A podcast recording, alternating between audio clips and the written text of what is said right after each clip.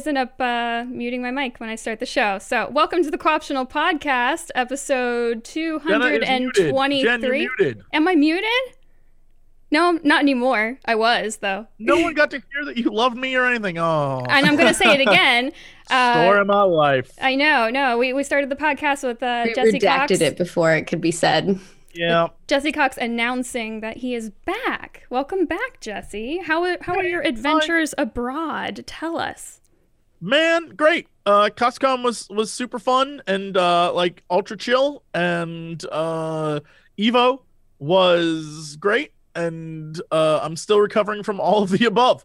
So yeah, it's nice to be back and not have to go anywhere uh for a while. He's like earlier, he's like, I'm so tired and I got like eight hours of sleep yesterday. I'm like, Jesse, that's you're you're you're still catching up on sleep. There's not enough Red Bull in the world for where I'm at, but I've been like doing it, you know, cool. I've been getting up early and like going to bed reasonably early. Like I'm doing adult stuff now. It's weird. I'm not. It's a different. It's a different life. What's, Everyone what's I the know is reasonable like, Yo, for wanna you? It's 9:30. I'm like, sorry, I'm 30 minutes late for bed. Adulting. What is that again? I don't I know, it's I don't understand. uh, welcome to the show, Margaret Krohn. We have been looking forward to having you. Uh, unfortunately, we had to cancel a show, I think maybe a month or maybe even two months ago. And unfortunately, uh, we had to bump your guest appearance on the show. And uh, we are so lucky to have you today. Uh, Brooke has um, had some health issues with her baby overnight, and Maggie stepped in graciously at the last minute and is like, "Hey, I got some PTO. I'll, I'll, I'll come and do that." And I'm just like, "Yay!" so welcome to the show, Maggie. How you been? I mean, I would say they're big shoes to fill to fill Brooke's shoes, but she's also small like me, so I can it, actually fit right into those shoes. no, I'm just kidding. I'm just messing. Hey, I'm a short person too, so I don't care. It was a Um, good thank you joke. guys. I like. Um, I'm happy to be here. Thanks for bringing me back. I always have a good time uh, chatting about games and, of course, hanging out with lovely, amazing people. Aww, so awesome. And So of course, special welcome to our guest who was planned. Uh, You know, this is a, a planned thing. Planned things with the podcast and me haven't been going so well lately. but this is a plan that worked out. So, very big welcome to Jeff. Um, you'll know him as Space Hamster Games over on YouTube. And some of you might know him from some of his work with uh, Peanut Butter Gamer. Uh, so, Peanut Butter Gamer and Jeff. I, is I'm that not the is that the name of the PB and series? Jeff. PB, PB and Jeff. That's what Yeah, it is. yeah. Sorry, I just I Doesn't usually yeah. Nah. Don't worry about it. They just have Yeah, like no, hundreds of having me. thousands of views, but no, you're just it's okay. Meh. Mm, I was telling Genna how she timed this perfectly for a lot of space themed things. I have the space Vikings. Jeff is a space hamster, and we've got Yeah. the space butterflies. It's like, It was you got it you're, you're like more in the zone though because your background though. Like you're living it. You're living the life. oh, you don't even know. She is a Viking. Yeah. She pillages on weekends. Oh, nice. Yeah. Oh, I feel I feel like I need to get my Space Marine helmet now, or my Samus. really hard to talk in that thing. Helmet. It is, yeah, it's hard to talk in both of mine. I'm just like, eh, I could, but they're not in this room. I'd have to run downstairs to the garage and grab it. but uh, yeah, And I'm sorry, uh, I'm not bringing any fancy accents. I feel like last episode you guys had a French accent and a British accent, which are lovely to listen to. I have, n- I can fake them. Can you though? oh, we I would could. love to hear that. We could. Maggie and me Give role give play. We could accent. do it. Yeah. We could make it Yeah. happen. no, hit, hit us with it. Hit us. now it's too much pressure. I can't. Um, yeah, speaking of um, uh, when we had uh, Genevieve on, uh, we, we know her as Jen, so it's kind of weird using her full name, uh, Fage. Uh, she was on the uh, podcast, I think, two weeks ago. Uh, her game Deathgarden is coming out this month, I believe, in a couple weeks. So I know we have some keys that are going to be available for some of the viewers, and I'll probably reach out on Twitter and post some stuff in the Twitch chat later on as to like how you can sort of get one of those if you'd like. Uh, I know we saw a little bit of a preview of the game during that week, and some of you had some pretty positive things to say. I haven't played the game, so I can't really give an accurate assessment or criticism of the game either way. But just so you know, those keys are still available and coming out to you guys. So stay tuned for stuff about Deathgarden. Uh, we'll kick off news this week. Or actually, maybe I should tell you why I wasn't here. I missed the podcast last week um, because I was having chemo in the hospital. And it was a type of chemo that I hadn't had before. Um, typically, I just do like injections. Um, for those of you who don't know, I have um, or had um, screen positive for uterine cancer. And I kind of kept it a secret all throughout um, John's struggle with cancer because I'm just like, you know, I'm, I'm putting my own stuff aside. I got to focus on him. He's, you know, the one who's doing worse off of the two of us at the time. So I didn't really make an announcement about it's like, hey guys, guess what? Because I just didn't want that kind of attention. But um, the only reason I'm telling you guys now is because that is why I wasn't here uh, last week, I think it was, because I had been doing a different chemo treatment in hospital it was really rough and I woke up thinking that it was Monday. And it was actually 4 p.m. on the Tuesday of that week. Um, so it just had taken a lot out of me, and so I'm sorry that you guys didn't get a show last week, but you're getting a show this week. We we did something, yay! You're working your butt off. Maybe. Okay, okay. Uh, gaming news. Some exciting stuff, I suppose. Depends on if you like gaming news or not. Uh, this Yeah. if you're if it you're not all. into gaming news, I don't know what you're Depends doing. why you're tuning in. That's Yeah. why you're tuning in. That's why you're here. Sometimes we talk about video games. Uh, no, I, I say that about gaming news because sometimes the scandal is kind of fun. Just a little Oh bit. boy. Sometimes. Uh, no, this one isn't so much scandalous, although we do have some stuff that is, I guess, semi scandalous later in the news. But uh, first off, headlines Mario Kart 8 and Grand Theft Auto 5 topped the European game charts. Is this 2014? The people mean- like what the people like. yeah, I'm man. gonna say I, the same thing. I guess Mario Kart's like one of those staple games that everyone gets for like a new console, right? So Why not? I mean, even I was playing it last week a little bit. I hadn't played. I never played though. My my my like race score in that game is like thirteen hundred. You start out at like a thousand. I've played not that much of it. I I am also not the best at it. I'm like a careful driver, and we were Wait, we were what? playing- we I'm, a, I'm like anyone who knows me. That's just like the type of person I am. A very I'm a very meticulous person, and I was playing against the kids at St. Jude when I was at St. Jude Play Live, and like everyone who's watching me is like, you know that like this isn't how you play the game. I'm like staying in between the lines. I'm like, but this is my lane. this Uh, is I'm my sorry. lane. I love that. Jesse's like, no, oh god. I, I just it's that's really cute is what it is and i just don't like it it's just I I don't want to hurt people. I can't play games uh, like Mario Kart very easily. I have issues with stereoscopic vision, so I can't see the barriers, anything that's like in a 3D sort of element. I can't quite see where I'm going or where I need to go. So some tracks in that game are a little bit difficult for me to handle. But some of the features that they've put in, like, oh, like here's a bit of like driving assist, I'm like, I guess this was made for people like me, but at the same time, everybody kicks my butt at it. So I'm I'm not sure I can say that I am in love with that game. It's fun though, But it is and fun. like the color, the maps and are really colorful, and I think they keep adding different ones, right? Yeah. Um, but I can see why someone would go back and play that. It's kind of one of those things that's like a classic that people always go back to playing. Um, Well, So- it's also like one of the only online games, right? So for the Switch Co-op online. Uh, well, right now I'm like I've bought like a decent amount of Switch games now, but I, I think that's really the only one I would play online right now. Like I can't I can't imagine playing anything else like Splatoon 2 maybe, but um you're right Are you though i can't a think of anything on switch that's like why you would need online stuff yeah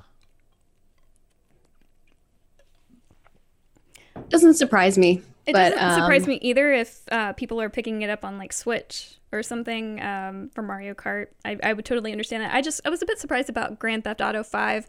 My son is actively playing it right now. He just does the driving bit. He, he's not It's another allowed to go to the classic. club. It's one of those things where like every gamer knows Grand Theft Auto, like everyone. And I think that um, I purchased it on console and then I immediately purchased it on PC whenever it came out. Like it's why wouldn't I have it on both? I couldn't wait a year. I just imagine stopping at all the red lights and like waiting for pedestrians. I did that. I actually drive really carefully too. I did that once. I'm so ashamed that be, I like, did that chilling. in a game. I was just got, I got so tunnel visioned that I just I did it. I did You're it. deep in once. that that RP of the real world. like you just like I want to be good. Speaking of like RP, um, I think one of the things that has also revived Grand Theft Auto in a way that like I don't know if they were ever expecting to become so big is there is like a whole RP community who does amazing RP uh, server stuff, and it is like some of the funniest shit I have ever seen in my life. Like I, I will give a shout out to my homie Thaddeus. Uh, I love watching his streams late at night, but if I can't sleep. Um, some of the most hilarious moments. Like the RP is like cops and like legit having like it's just so funny. I'm like, I can't. Uh, also in news, Fortnite. Because we never finish talking. They're about always in the news. ever. Yeah. They're always It's in the never gonna go away. It's coming to like Android. well, well, I mean, like it's gonna be a while anyway. Yeah, they're finally coming to Android, and I say finally because it seemed like one week it was like, "Hey, we're on PC," and then week two is like, "Hey, we're on iOS," and then it's just like exploding. It's like every platform you can think of, but it's actually coming to Android phones, but not through Google Play. It's like you wouldn't take any consideration for the native platform that most people purchase their apps through. I kind of don't understand that move, if I'm honest. Maybe I'm Well, just it- confused. I would assume that it's just so they can make more money, right? Not like, having to 'cause push out can- updates, I guess. That Well, yeah, thing. yeah. Well, because if they're releasing it, because what are they doing? Are they just releasing it straight up through their website, and you have to just go That's download the it? idea. Yeah. Oh, okay. And Hmm. they say it's because of community. They want to make sure that they are they are like the direct line with the community. But at the same time, I'm just like, it doesn't actually take that much away from the community if you just download an app. I mean, you're already having people download. I mean, I know it's forced on iOS, but I mean, it just seems weird. It's like, no, we want to have a direct line with our community. We want to stick IVs in them and pump our Fortnite into their veins and Get make our sure that they're hooked on our Honestly, drug. they probably would if they could. They would, Um, yes. They Coming would. from a developer standpoint, um, I think having the control over your product is always going to be the best standpoint. I mean, you're always like, whenever you're using platforms like Steam or um, Google or or um, Apple stuff, it, like any any of those leeways that are like the stepping stone, you're always paying a portion. Like Steam Right. takes like a good portion of the money that you make, um, and even if you didn't originally get the game through that, and then you later go do it, it's they take it from there from that starting point. So it's and then there's also a bunch of rules that you have to follow um, to get your product Oh, approved yeah. before it can go even on that store. So um, I can see where, from a developer standpoint, it's probably much easier to just create it and have it be something that you have the control over. Well, it works for them because they're so huge already. I, I think well because like for everyone knows what Fortnite is, so they can just straight up be like, okay, we're gonna go download it. Here you go.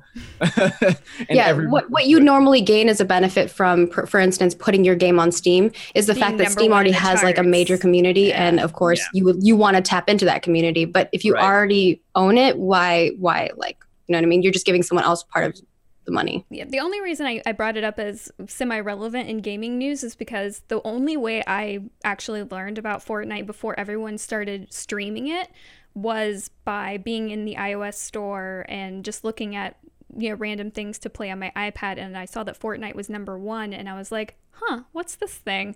It's like, "What what Clash of Clans clone is this?" And I'm just like and I'm and I see it and I, I downloaded it immediately and I Nothing was like, like Clash of Clans. no, no, but it's just like the art, the art style like threw me, and so the only way I found out about that, and I, I get that I would have found out a week or so later, uh, obviously from everybody playing it online and on Twitch, but I just thought it was kind of weird. And so I'm, I'm thinking at the same time, you know, just as a consumer, why would you not want to be number one in the App Store the Google Play Store? Why would that not be to your Well, advantage? But it, yeah. it has gotten so big now that I guess you you probably have to literally be dead in order not to know what Fortnite is.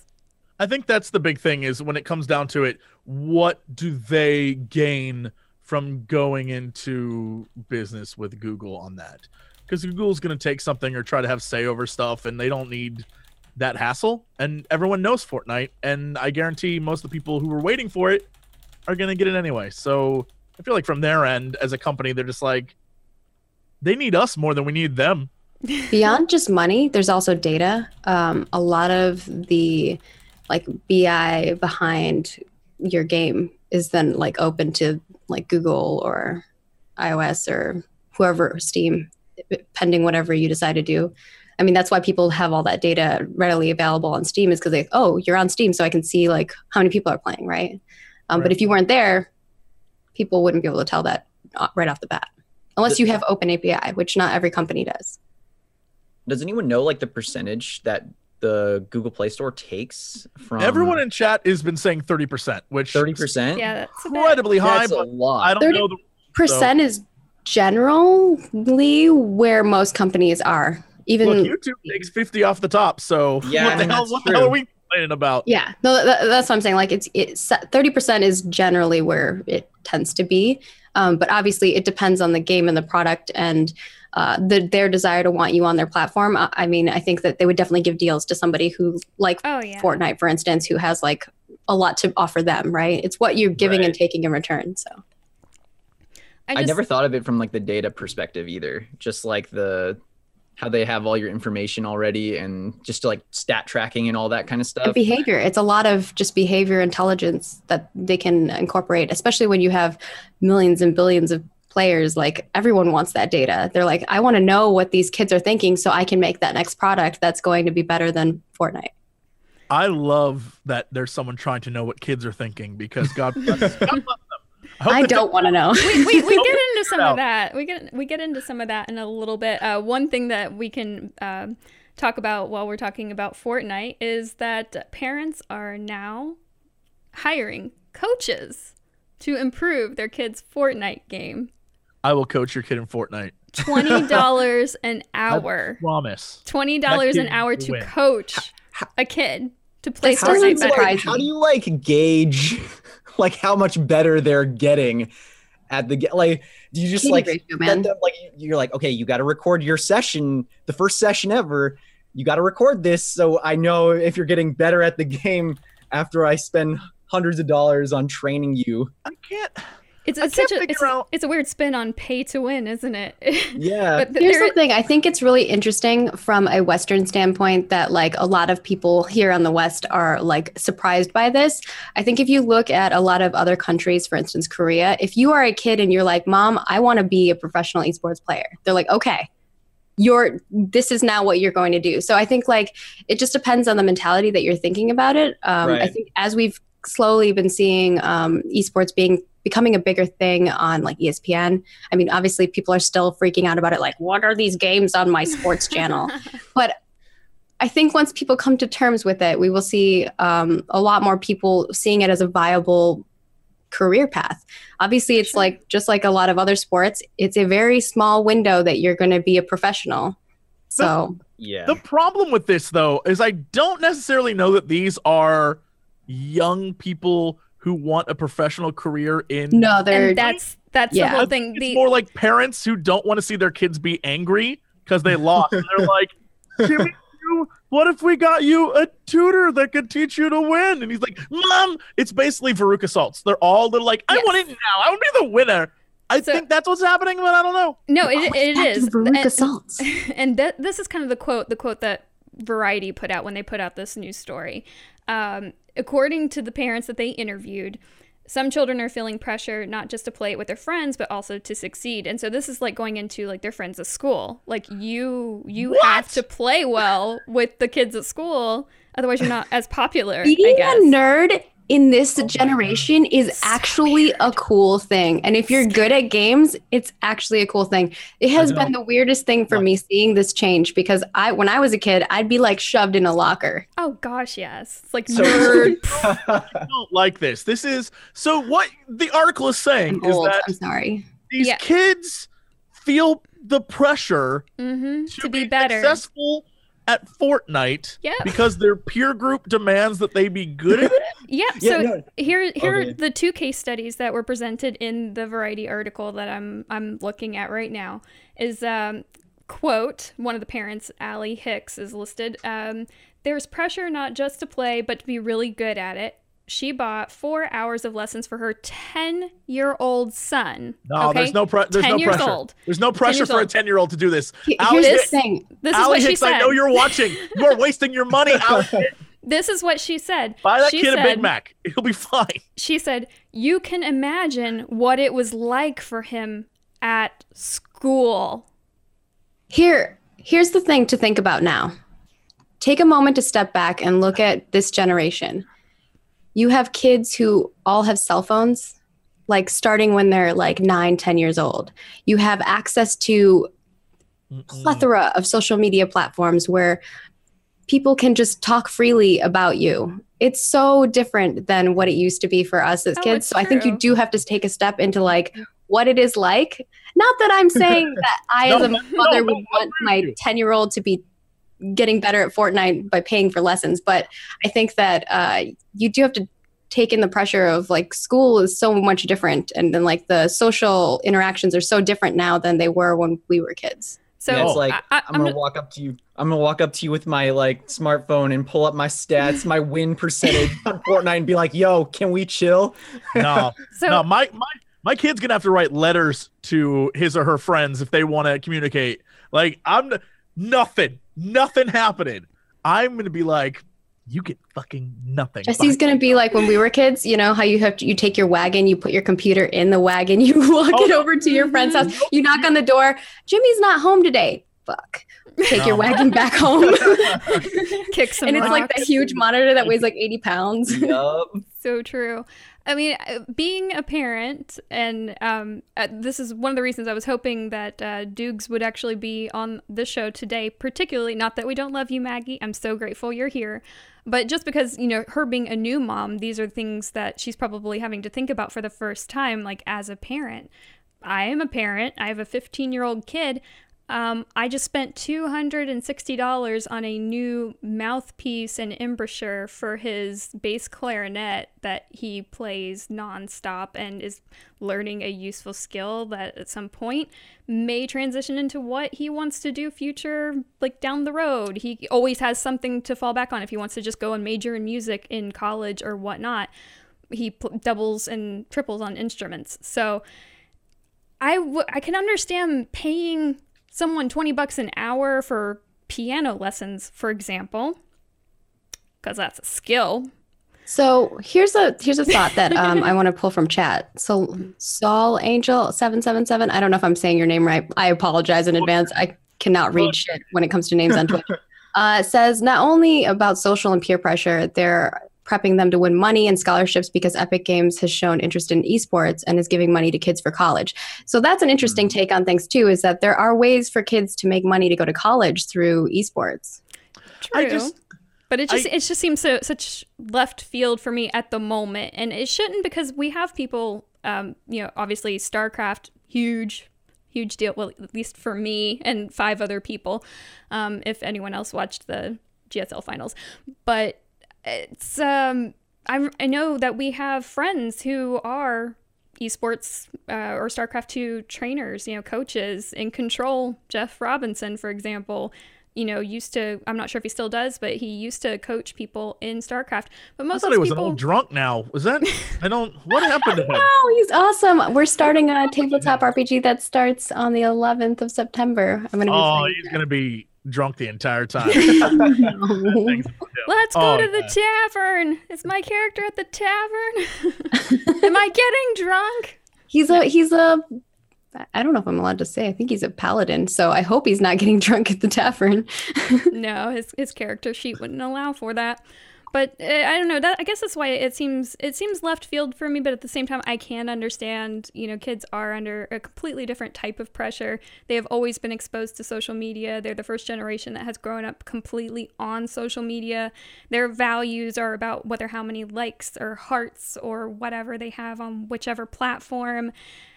I, I, I remember watching a uh, stand-up comedian, Iliza Shlesinger. I'm sure I'm saying her name completely wrong, but she came out with a, a special on Netflix a little while ago called Elder Millennial for people basically born in 1983, which is me right here. Elder Millennial. Elder millennial. Elder Millennial, because we're right at We're the at, like, the line. edge of We're- it, right? yeah, we're at the cutoff. We're still millennials, but like I'm barely. none of them. I'm Uh, so yeah, disappointed. I, know. found out that I'm I'm I fall in a range where I'm not Gen X or millennial because I was born the one year where they're like, we don't know what the fuck you are. yeah, So I'm an aberration. I know, and, and I we feel already knew that, that. Jesse. Which- I feel which that in the same that? way. Which is the what's the in between year? 81 is the in between year. mm-hmm.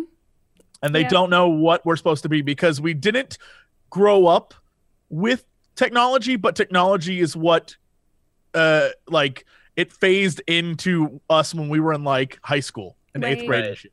Shit. and And, so and that's the they- majority. cool for to me, be too. part of this generation though because we've gotten to see Yeah. technology where we had dial up until now like it's such a different experience like we're in fucking star trek guys like what the fuck is this shit it's nuts Well, and, and you're very saying you're saying like the kids are growing up with all the social media stuff, and it's all kind of about the likes and things like that. Whereas, like I'm, I think because we grew up with it, we realize like some of us maybe getting to the point where we're just like, nah, like it's getting to be a little too much for me. Like I'm like taking a step back, even where I don't want to be on the social media stuff as much if I can help it. Same.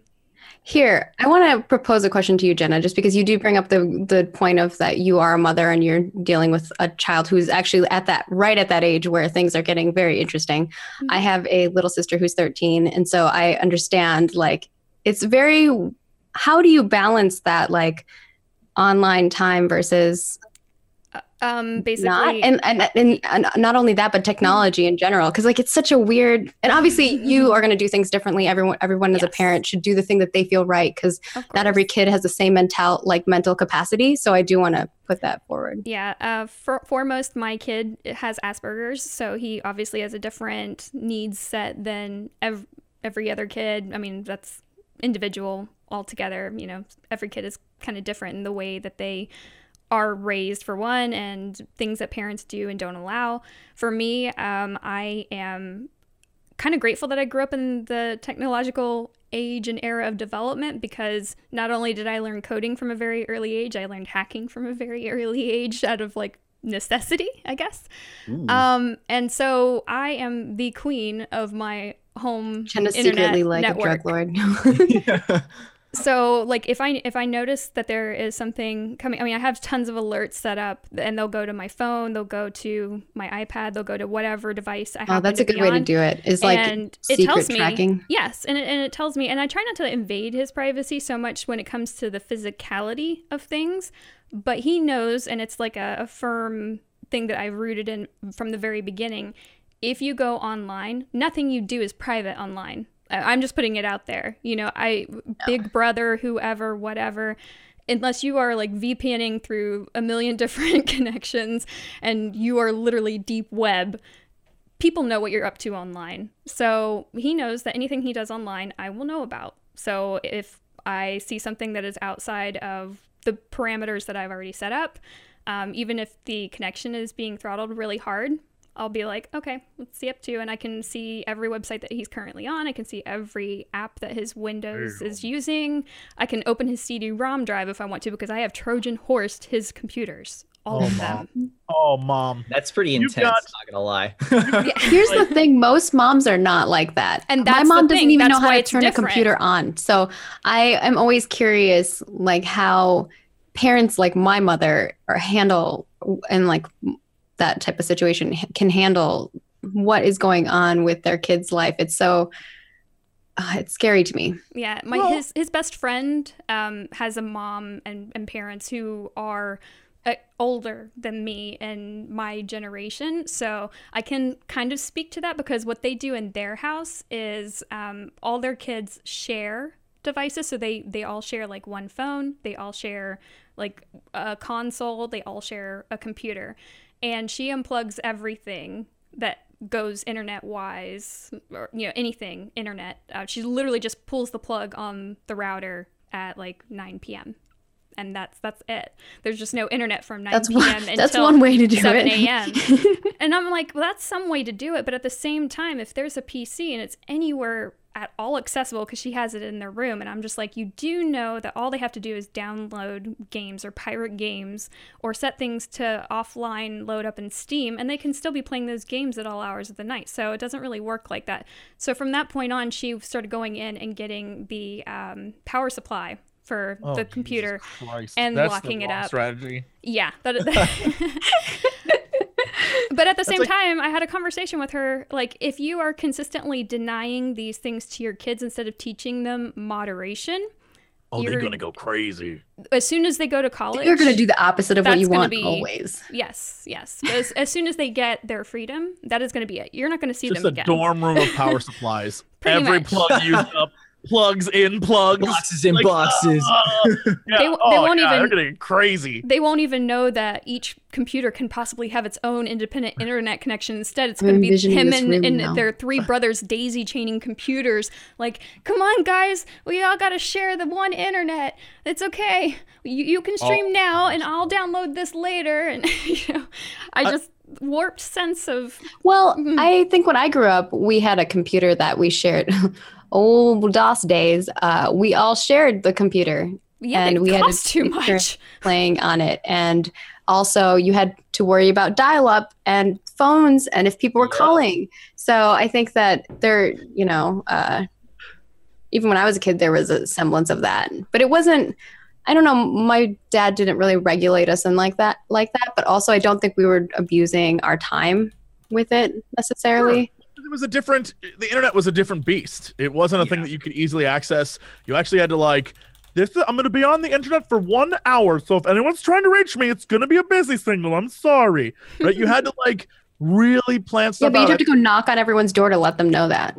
Oh yeah. Oh, you would have to. You would have to really like, guys, from eight to nine every day. I'm gonna be on the internet. But this is one of those. I think the best thing a parent can do, especially as technology increases more and more rapidly, best thing to do is learn about the thing your kid is interested in and take an active interest in your child, so that like do your homework, do your adult parent homework, where you're like, ah, my son or daughter likes this. Let's figure out what the hell it is they like before we That's try to like regulate it. Let's figure out what it is. Yeah, and that's like that's why I don't inherently think that the lesson thing is necessarily bad, just because it's like it's, It's- like they're taking a vested interest in something they want to get good at. So I'm like, okay, but at the same time, it's still kind of a weird transition. I'm still gonna make fun of you for it, but like, yeah, yeah. good on you, Miss Hicks, for taking interest in your child. I I, I appreciate that. I'm gonna be ruthless in my making fun of you, but Oh no, the, the, the better You're the good better parent. quote the better quote actually came from uh, Nick Menon, who is the other person who contributed um, his his say to this article. Uh, he's been paying coaches to tutor his son, uh, whose name is Noble, hmm. Uh, and uh, the he's a 12 year old, so a little bit older than our 10 year old that we were talking about, and he's gone from struggling in the game to throwing down 10 to 20 wins. So he's got he's got like measurable metrics. Like what? I just you know what? It- But here's the thing. I I think it's cool that a parent would get invested in what their kid is doing and be and be proud of them for that. Because like I grew up in a household or in even when even as like an adult with people saying you should stop doing that and wasting your time because all that time you're spending playing video games you could be out like meeting people and doing things and progressing your life. And then i'm like and they're like you're never going to be in the game industry. That's not a thing. And look at me now. So i think that to me if my parents understood what i did or like the people around me understood and like helped me or like encouraged me i think i probably would have done things even fas- faster than i did now you know what i mean yeah. No, I I totally Totally understand. I, I had parents who did not understand anything at all about what I was doing online, and they kind of didn't want to know.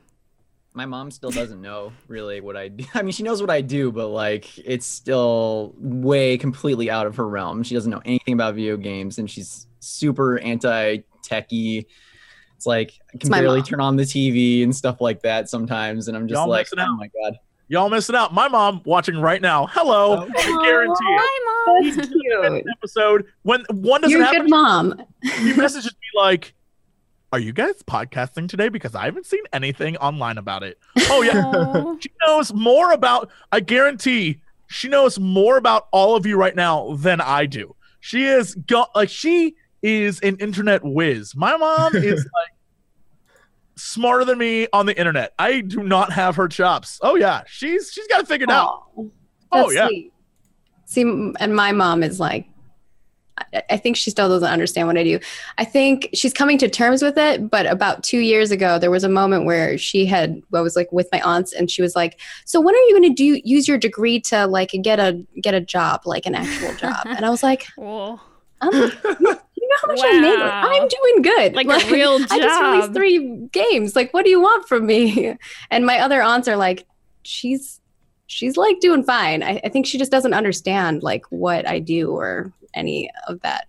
It's just all relative. Like if you're not in that space at all, you just won't get it. I don't think.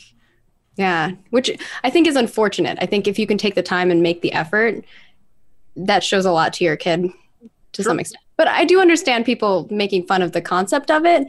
But I think to me, I guess I'm also from a different culture, so I think like it's not that weird to me for ha- for someone to have a kid who is getting paid to learn how to play video game better. Like I don't I think just that that to me, I don't think that that's that weird. I just think at ten years old though, like that. That that was the thing that struck me. little It just young. it seemed a bit young for me, and I'm just like, if they're already um, seeing those social pressures when they're, I guess would that would that be middle school? I think that would be like 10 years right at, right at the I cusp. 10 of years the old i was like fifth grade school. sixth grade i feel Yeah. like as a 10 year when i was a 10 year old i was capable of understanding like i, I played video games a lot Oh, Like, and, so and I- I same. But I just I didn't I wouldn't have gone to the point where I was just like, oh, I need to pay to get good.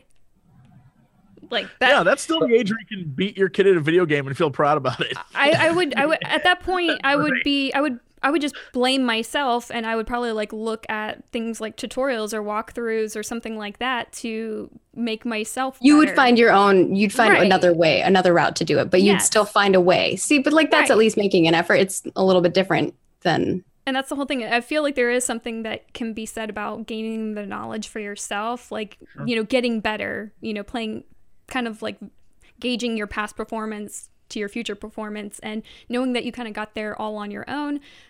I don't know, kind of feels good.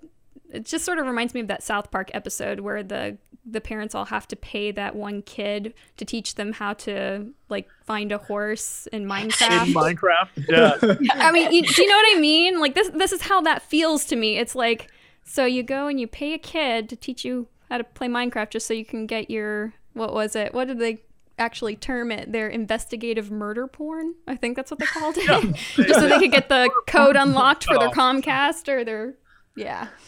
So but the thing a- is that you would be interested in like trying to help and and guide your mm-hmm. kid whereas some people are like i am 0% interested in playing that game at all i have no i have no want or like time or effort that i want to be putting into like helping my kid do this as, as me personally but i can afford to have somebody else do do the time and effort right which Yeah. granted is not as like good as like a mom or a dad like sitting down and playing with their kid or helping their kid but yeah. Uh, I mean, I could also see why they would do that too, because if you're a parent and you don't play video games, Fortnite is going to be way too difficult to to play. Unless you've been like- playing since the beginning It's and you intense. have Yeah. everything, forget about it. like how I y'all most of that build and shoot building. things like that's a lot there's a lot Yeah. going on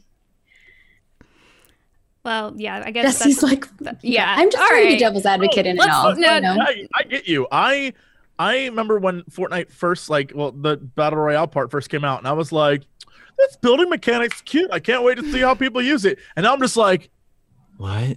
God, I'm old. I Yeah, don't, I can't there's even no touch it. possible way I could do the things they're doing. And I'm like, I'm fine with that. I'm fine not being ninja. It's okay. I'm all I'm all right. I will say You though, wanna a building system in Fortnite, make me a builder game. Like make me a builder game because the UI is fabulous. Like Oh, yeah, the so cool. I could stuff, see yeah. myself building like a house and like sim style, like doing stuff. And I love those type of hou- those type of games. Um, do it. That's You'll my problem with most RTSs is that I'm just like, dude, I just want to like sit here and like build a pretty base like in StarCraft. I just I just want to build my stuff. Just let me build my things. Don't don't attack me. Go away. I Well, then Fortnite is not the game no, for you. no, and I and I know, but I'm just saying, like, I, I. I totally understand, you know, the similar kind of mentality of, oh, I just want to sit here and build things, yay. so I guess moving on, we should probably move on because we're not even halfway through news yet. This is why news is such yeah, a we could talk weird about this topic for a really long time. I Oh, feel we, we totally could. Um, it's an interesting one for sure. Yeah, that it I is, for think everyone will have their own resolution for. Yes. Um, next on my list is uh, FOMO 3D, the uh, cryptocurrency game with a $9 million prize pool. Nine million dollars. Yeah. So is it a scam? Eh? yes, the answer is Cryptocurrency is kind of like a scam if you think about it in the grand scheme of thing. So it's, it's, it's a game of chance. Players have Okay. 24 hours to buy into the pot, and the lion's share of which goes to the last buyer to get in under the buzzer. And every time a player buys in, 30 seconds is added to the clock, which caps out at 24 hours. And so then the ne- next buy in will become more expensive than the previous one. But players can buy in as many times as they want, either all at once to bump up the clock or at the last possible minute to win the pot. So the very first round of this game began July 8th with no money in the pot. And as of this article, which I'm getting off of uh, slate.com, as of that article's writing, which was August 6th at 2:40 p.m., uh, let's see the buy-in. There were two hours left on the clock at that point, and the buy-in rose t- from less than 49 cents to two dollars and 22 cents just to buy in. And there were th- more than 34 million buy-ins, and the pot was worth Holy nine crap. million dollars. Yeah, it's nuts. So- and I think it's dependent on how many keys you purchase, how much you'll get in return, and then if you I don't I don't know. It's It it's was- interesting. Yeah. It is kind of strange. What? I didn't. What? I, I Yeah. I, I, like I didn't fully. Just is like I don't understand. understand what just happened. Mhm. Wait, so okay, so You so can let's buy like in with these keys, and so you can you purchase keys that represent the amount of uh like equity I guess you have in the pot, okay. and you actually get money. You get, if I'm not mistaken, you get money back based on how much you bought in, but y- the whole point is to get be like the last person to buy in so you get like the lion's share of all the money that everyone's put in if that makes any kind of sense So, all right. So basically, imagine there's 100 people, and they're Mhm. and it first starts at like one penny, right? So the idea is, of those 100 people, uh, they want to buy in at one penny, but person number 100 wants to be the last person to buy in, so they get all of the one dollar that they would make, right? right Then the next round, another 100 people can get in, or it can be the same 100 people, but the people from the first round are already locked in. Then they already have one buy-in. Is that the idea? And then I'm not round sure on that two- And then round two, more people can get in, or those people from the first round can buy in, but the price has gone up now. And it keeps doing that. So basically, the idea is of like if you get on the ground floor, and then you keep spending money uh every round in the attempt to be the last person, you still get more in the end. Is that how it's supposed to be? I think that's how it works. Like I think if you went in early and put in and you got like a bunch of the keys, you would get more back based on like how much everyone's put in. and then the, then the, the the gimmick is that at the end in the last hour up till 24 hours or last minute or whatever the hell it's going to be like an Mm. ebay auction where everyone Right. tries to Sort bid of, the yeah. last minute Yeah. in. It's like a weird ass gambling scheme. Yeah, it's, It's like literally it- all I was gonna say it just scheme. it seems like gambling. And No, since it's definitely anytime you are putting money some, into something and you have a chance to get something back, that is gambling. gambling. No, but you probably but you do get meticulously stuff back. planned it though. but you do get stuff back no matter what because it also has this like Do you? They could they could crash their site down and you could lose all your stuff. No, that's true, but they also have like it's like a little little like pyramid or Ponzi scheme-ish where it's like Yeah. I get in the beginning, as the money goes up, I get more and more. So everyone's Mhm. like, you should buy in now. You should buy in now before the price goes up. And the people who buy in later are going to fund the stuff that you bought Well, that's beginning. cryptocurrency as a Right. whole. Cryptocurrency has Oh, always yeah. been if you're an early if you're an early person who gets into the cryptocurrency at the beginning before things escalate and then you cash out, right? Like that is always how it's been. You're always going to pay in cheaper at the beginning than you would at the end with cryptocurrency. Uh, yeah, it just Now they've about- just gamified it to make it like Yeah. more You fight for teams and stuff too. Like you pick a- enticing for people. Yeah, and there's like little characters. It's they're they gamified gambling with I'm curious Uh, how payouts work, when you get paid, what the pay schedule is, how you make like where that money goes, Mhm. because that's what really I think would be interesting to find out is what like, Their oh, site loads real slow too. Yeah, Yeah, it does. the round's Um, It over. creeps me out a little. I'm it- like, yeah, it's in Ethereum Maybe just because it's gotten so as popular? well. But Oh, okay. Ethereum took a I mean, get a huge better host. dive. So that's that's the thing is that you know Ethereum was worth a lot more like last month, about two thirds the way through the month, and now it's taken a huge dive, and, and it, it almost charts identically to when this thing came out and started running. I wonder why. um, salty shunk. It's totally like a stock market. Like within it, it's a little ecosystem like that. Totally. like a little meta market. yeah, a little meta market with little characters that you're investing in. It's like Yeah. Alliance. Like, dude. yeah, no, really Pineapple was that. on There was, pizza or like- not? Like, was, if they did that, I bet Yeah. you there'd be even more money being put into that shit. I, I was looking at like the teams. It's like Team Snek, Team Bull. I'm like, oh, okay, yeah. I'm gonna I'm gonna put 40 on Bull and let's go. But yeah, I just thought that was a, an interesting tidbit I found in the news. I'd love to be able to show uh, the viewers kind of like how it works and everything. Uh, but for some reason, my video window is decided that it's just not going to work for some reason or another. So I'd love to be able to show it to you guys. But unfortunately, me showing you video um, of things today isn't going to be part of the show because for some reason it's decided that it's just not going to work. But Or you can go to the site yourself. It's Yes. pretty easy. Yes. FOMO 3D is the name of it. Yes. Yep. yeah, FOMO. F O M O I'm three. on there right now. Shit, it be slow, but all right. Yeah, that's what I said. Like the site loads real slow, which Yeah, I just kind of wanted to be able to show people like the process, the interface, kind of like what it looks like as you put in money Yeah. and kind of what the pot looks like as it grows. Um, but yeah, I mean, you could obviously just find that on YouTube, just you know, googling. There, there are even tutorials of like how to get started in it and and whatnot. But I just I thought that was such a, an interesting thing, considering those kinds of numbers aren't usually associated with video games unless we're talking about Fortnite or uh, the international and like big numbers and the millions. And I'm just like, wow, cryptocurrency game. Oh my. And someone was asking what FOMO means. I think there's fear of missing out is normally what it means, like in this or Ah. like weird world that we live in now, where that's a thing. The 3D you version see- of fear of missing out. How do you see some of this work? Like I'm looking at Except for it's not 3D, it's 2D, which is creepy. yeah. It right just reminds now. me of like every modern business economic video. like the the way it looks. It's just like every kind of presentation you would see at like a business. What's up, Jesse? You got this look on your face. looking at the website and I can't figure out. It says active pot is is that round 15. I, I guess it hasn't started yet. I don't get this. I'm way too old to figure this shit out. I give up. that was fast. Yeah, He just gave up. involved. I don't need to learn That, about that that was me with Fortnite right there. Jesse's experience right there. That was me loading Fortnite my first time, and I'm like, yeah, everybody has all this stuff. No, I'm out. I was. Oh I was god. honestly, I was honestly like, huh, maybe I like. I'll investigate. Like if it's two dollars to enter, I'll do a two dollar entry and see what happens.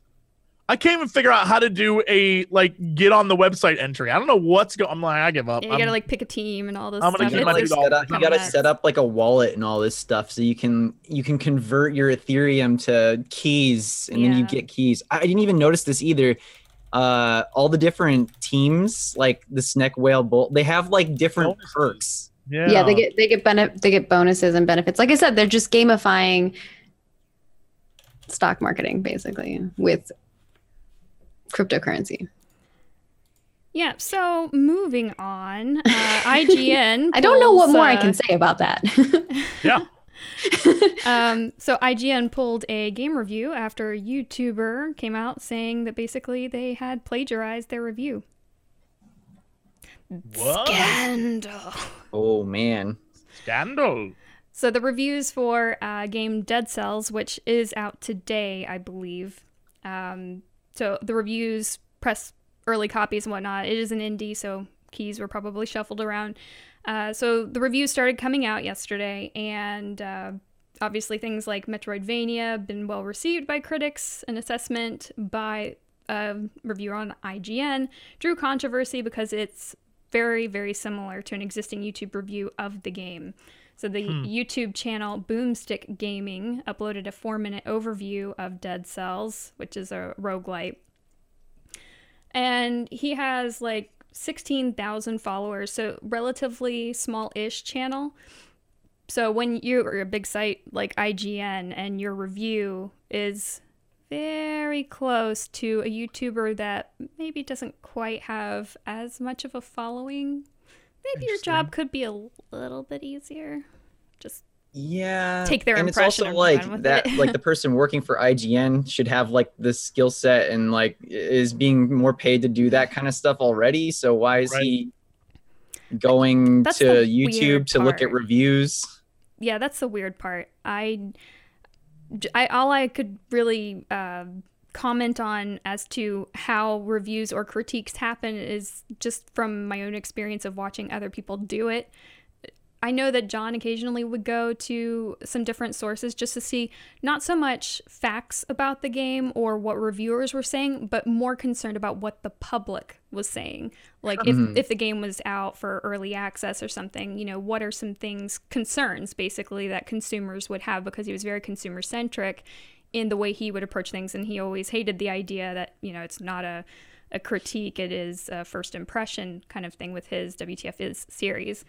But for something like this at IGN, I would expect that you'd be hired based on a certain set of skills, and I'm not talking about like the ones from Taken, but at this point, it kind of kind of works. Same I'd be, I'd be excited if someone at IGN had those skills. I'd be like, oh shit. Yes, I just um. I, I don't know like would is it is it ethical to go and look at what other reviewers are saying because at that point I- it makes you biased. I feel like it wouldn't be too bad if he had written like his whole thing and then went out to look at what other people were saying. Maybe he like missed something right because I, I think that would be more fair. But Fact if it's checking like is very verbatim, different yeah. yeah, I think that sometimes it can be beneficial to uh, look at other people's opinions, especially as a news site. Um, pending what you're doing, right? I think sometimes as a well, what I would assume what a news site should should be doing, which not many of them do, is looking at both spectrums. Like you might have your opinion, but here are the two different spectrums or three or four, pending what the topic is, right? And being like pulling in maybe quotes from those people who have different varying opinions, right? Um, being able to kind of stand in that middle ground and and show kind of like all the different aspects of it. So I think like looking at other people's reviews is not the problem here, and I don't think that should ever be a problem. I think looking at other pe- people's opinions and seeing where you lie in them, especially as a news site, like being able to be that middle ground and, and have know the what all the different spectrums are thinking is, is a beneficial thing for you as a reporter. Now, plagiarizing someone else and verbatim is is not good, and the fact that they would take it down mean is is kind of basically saying that they did do it, yeah yeah, or at or least at they least wanna Oh, they avoid got caught like in there's it. an admission They- of guilt right there, yeah. right? Well- yeah, there was definitely some catching in it. I'll just I'll just go over a bit of an example. Um, the the YouTuber had brought out like a couple specific examples, um, and this was reported by a third party basically. So I'm getting this off the Verge, just putting it out there so that way you know it's not so much me relying on what the YouTuber said. It's not me relying on what IGN has said. I'm going to a third party site to see what both sides are saying. But, But uh, at- that's exactly what I'm saying. Yes. being able to do that is is not a bad thing. Like Yes. you, as a reporter, you should never feel that that is a bad thing. That is Right. good journalism. Being able But- to but being a reporter versus being a critic are two different things. I just just True. just making that very clear. Um, so at basically 15 seconds of the review, the YouTuber says, "In Dead Cells, you will need to kill your way through a labyrinth of levels, all punctuated by boss encounters that starts off quite linear. But the more you play, the more routes and game mechanics open up to you. You might not be able to make it to the final boss on your current run, but you can manage to salvage some blueprints for some new gear, or better yet, an ability-altering rune. It makes it all worth your while." Now, at IGN, basically at 25 seconds, so there's a 10 second difference in the pacing of the review. In IGN, it says, in Dead Cells, you fight your way through an ever changing labyrinth of levels with branching paths.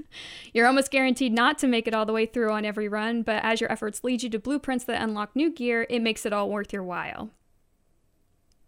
So, I So mean, just I a I little could, splash of flavor text, kind so of. so first off this is as a as as not only a person who taught but as a person who definitely uh cheated on some papers and Ooh, but your mama's watching, Jesse. oh i'm sure she's aware um, he's- wow. he's like yeah no that sounds like my son um Hmm. yeah uh the like the way you would plagiarize wasn't to directly copy it that that's stupid you literally then put your own words into it. Like it takes time but you're also not an idiot and don't want to get caught. Dummies i would catch my own students that way. I'm like y'all i was doing this before you were even born right? Like it, it, it's it's an easy it's it, it you just it just a thing that happens that you can do but the the syntax and the way you write and the way like that can easily be discovered. People can find you out so quickly if they want to. The thing here and i just want to put this out there are are we even sure that this reviewer played said game because i feel like this is one of those cases where it was really like know. you had an assignment and you didn't do that assignment and you have got one day to turn that paper in and you're like oh fuck to me this is like a, a book report that you did not read Yeah, right? I was gonna say that. this What I was like- wondering is, I'd like to know what the press release uh, looked like, because um, as a as a critic, um, normally um, people will send you like a press release with early access keys and things like that, With and so that way you can play the game. and, And they'll have little Yeah. snippets and uh, little bits of things that they want you to cover. Now you choose to cover whatever you want, uh, but some people will just use those things and or even use the footage that is stock footage provided for you. Like you don't even have to play the game to be a critic. Is the craziest thing about it all. You know, not talking smack about anybody. oh my god you uh, as someone who gets press releases all the time But I used Yeah, to work that's what I'm doing. I'm going through my we got those. Gmail We right always now played the to game, look. but I'm just saying, like, you could definitely not if, if oh, you but that's what I'm saying. Like, as someone who gets press releases all the time, I will go to, I'll see news outlets verbatim post the press release. Uh, Yeah. release. And you're just like, the way that both of them worded it, both of them worded it very much like the stock review stuff you would get in an email. Even the the original the original is what we're saying uh, was the YouTuber, right? yeah, it's just. and again, I don't watch that person's content, so I don't know. Like maybe that is how they speak normally. I don't know. So I do I have mean, the it's- press release. I have the the mailer that went us. out. To Oh people. yeah, read us the press release. The press release is Dead Cells is a roguelike Castlevania inspired action platformer allowing you to explore a sprawling, ever changing castle, assuming you are able to fight your way past its keepers.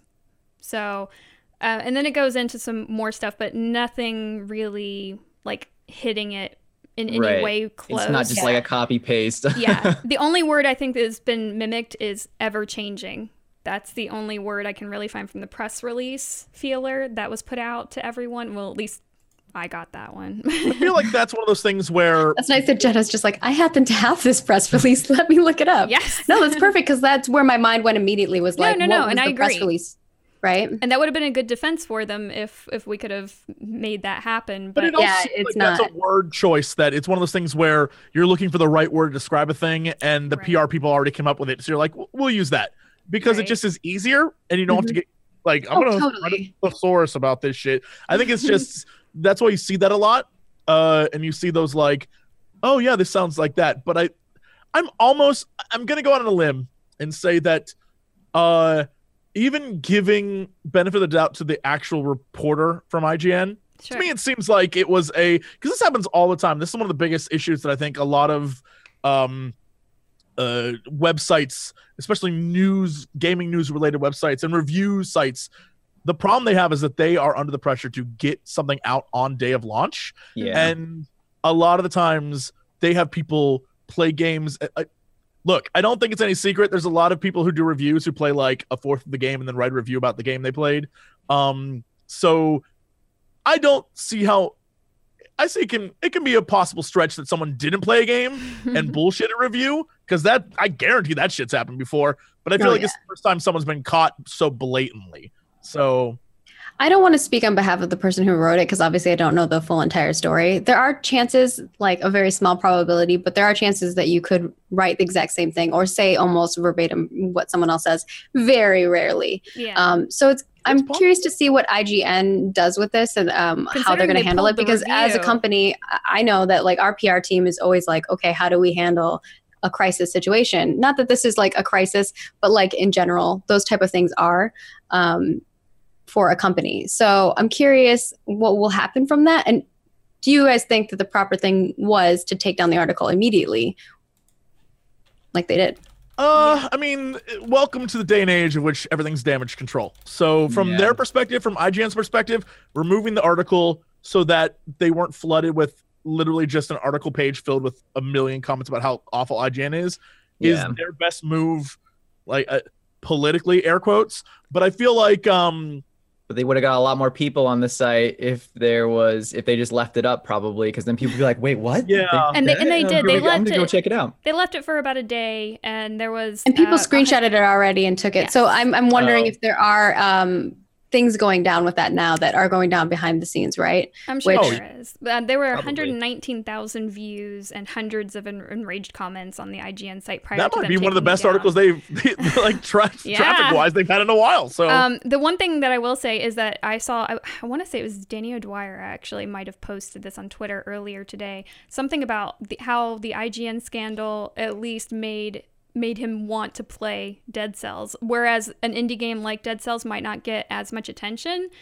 There are people who are definitely going to want to play it now because of the controversy. No PR is bad PR kind of thing. So I guess weird it's to me. working. At least it's Well, yeah, 'cause working it's not in, in inherently bad for the game. the game. It's- That's what I'm saying. At least it didn't hinder the game, right? Right. Yeah. Look, If- don't. if- I mean, think about all of the the YouTube scandals we've had over the years, and how in most of those cases, those people came out the other end with more subscribers. Yep. Sure. Which is Just so crazy to me. about that. the um the statement from IGN that was released that was put in place of where the review once was is as a group of writers and creators who value our own work and that of others in our field, the editorial staff of IGN takes plagiarism very seriously.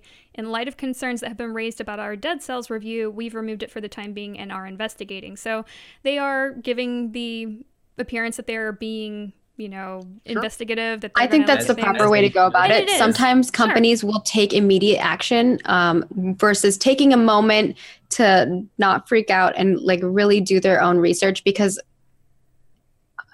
firing somebody or letting someone go just because Right. people are yelling about it call. doesn't necessarily mean that what they're yelling about is true. So, um, really taking their time and looking at both reviews and really uh, dissecting it and making sure that that person didn't digest or you know didn't plagiarize it. And you know, I, I think someone in chat was talking about this and talking about Jesse's point, which is like the stress on reviewers and critics because we get Oh, yeah. like I, I, I mean, so used to many be there, so games. we get like, that information you, get it so fast and you have to like play the game and, and like do it all in one day and then also put out a video that's like you know consumable for the audience and and Yep. covers all of the topics like that's really really intense work Yeah. but it doesn't excuse someone plagiarizing right. Yeah. Well, I was looking at the time too of the videos. Each, I think each of them were only like three and a half, four minutes long. So it's like you're really condensing a lot of information about the game into a really small amount of time. So there's gonna be some layover Overlap, there, I yeah. think.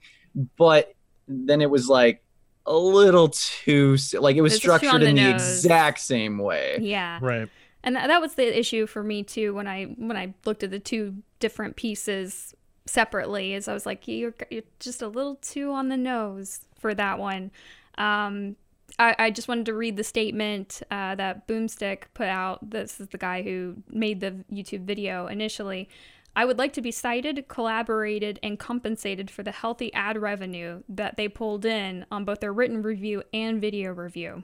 I've been doing YouTube since Hmm. 2006 as a hobby and have found somewhat of a following recently. And a few months ago, I started a Patreon that attempts to help me to continue what I enjoy support doing. Support that kid go show him some love So that I mean that that was the guy who posted the YouTube review of the game initially. So Mhm. again, it is um His his review was so good, the IGN still. in there. that's that's what that's what his that, tagline. that should be his new tagline right gets- there. Review so If- good. if after the research steals that that's what happens. like IGN What- should just hire him. That Why seems pretty not? bold though. Like, oh man, that don't would know right. The fact that he demands their ad revenue, though, yeah, I thought that was a bit shocking. In yeah, a that's way. a little. I think that's going a little in the other direction for me. I feel like he got worked up. Like Mm. like yeah, he saw the reaction. He, he he's like, like, let's do it. I'm in. I'm all in on this one. because uh, even though I IGN is far from perfect, every time that they've ever interacted or approached me on with like, hey, this video you made, this let's play, can we use a clip of this? They always like come to me and ask. So I think like it might have to do with numbers on their end. Like, well, we can't steal from.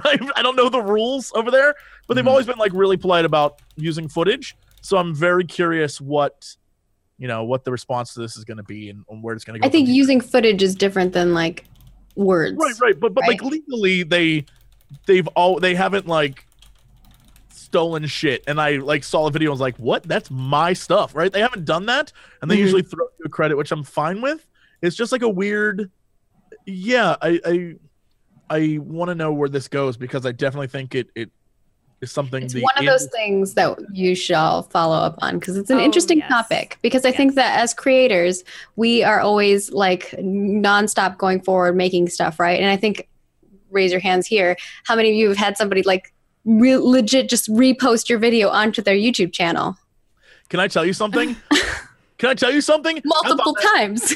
I thought that was happening all the time. I was like, this must be the thing that happens all the time. Uh, YouTube, now you have the ability to go on there. There's a channel copyright thing where you, as a channel, can flag other channels for using your shit. So I went on Yeah. there. I was like, all right, let's see who's stealing my shit. no one.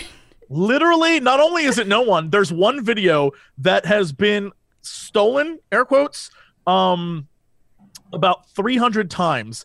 And that is Wow. a Retsupurae video with some of my footage in it that's been oh reposted all over the world.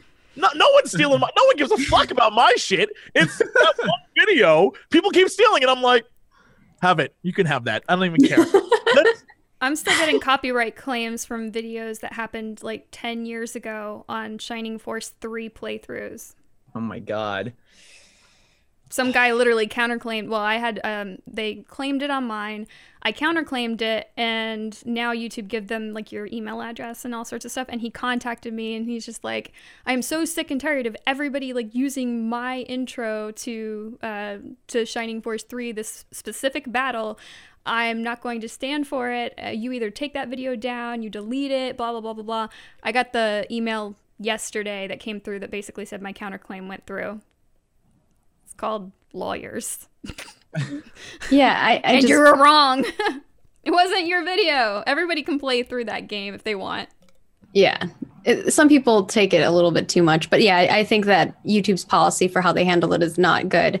Giving the person your information has to be Yeah. against GDPR now. I, it has to be like that's without your I was permission. shocked. The whole don't think like they should be able to give- entire Information. ball in the court of the person who's like filing the claim and not the person who originally had it.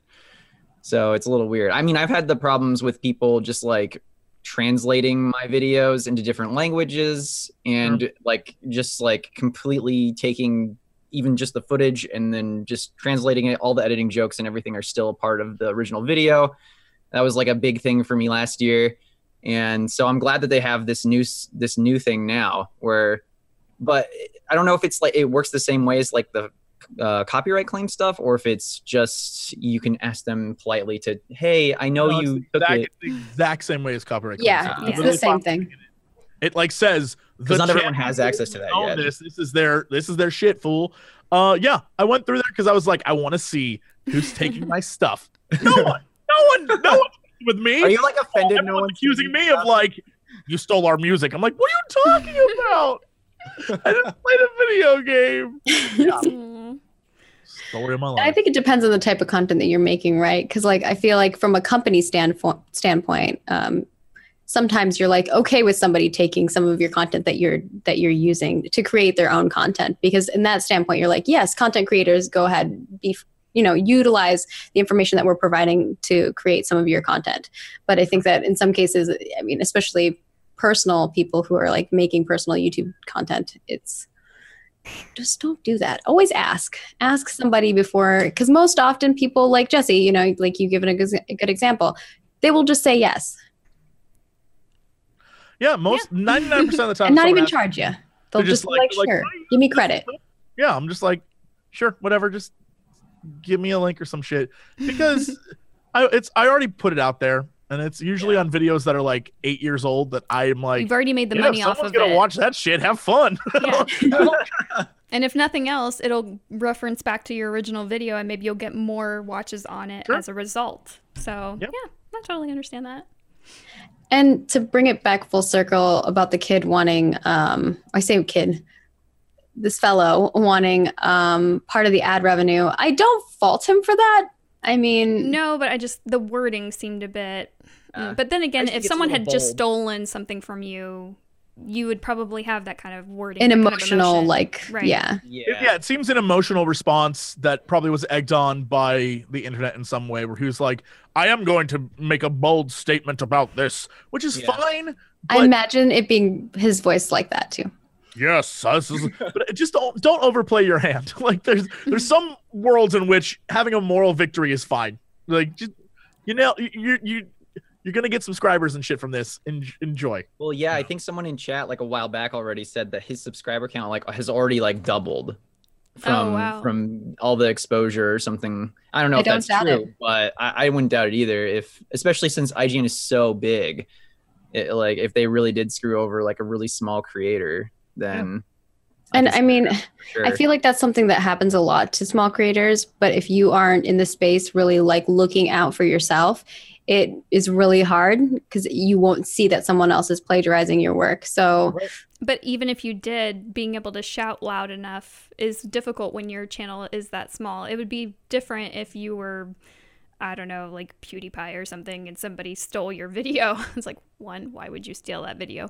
Two, it would be extremely noticeable. And even if it was only noticeable to him, he'd be able to stamp his feet loud enough and get more media behind him over the situation. Whereas a smaller YouTuber doesn't always have that same kind of clout. So I'm, I'm just glad that you know, even having as small of an audience as this guy did, he did stamp his feet and got enough press and whatnot behind him to validate the concerns, at least to the point where IGN are going to investigate further.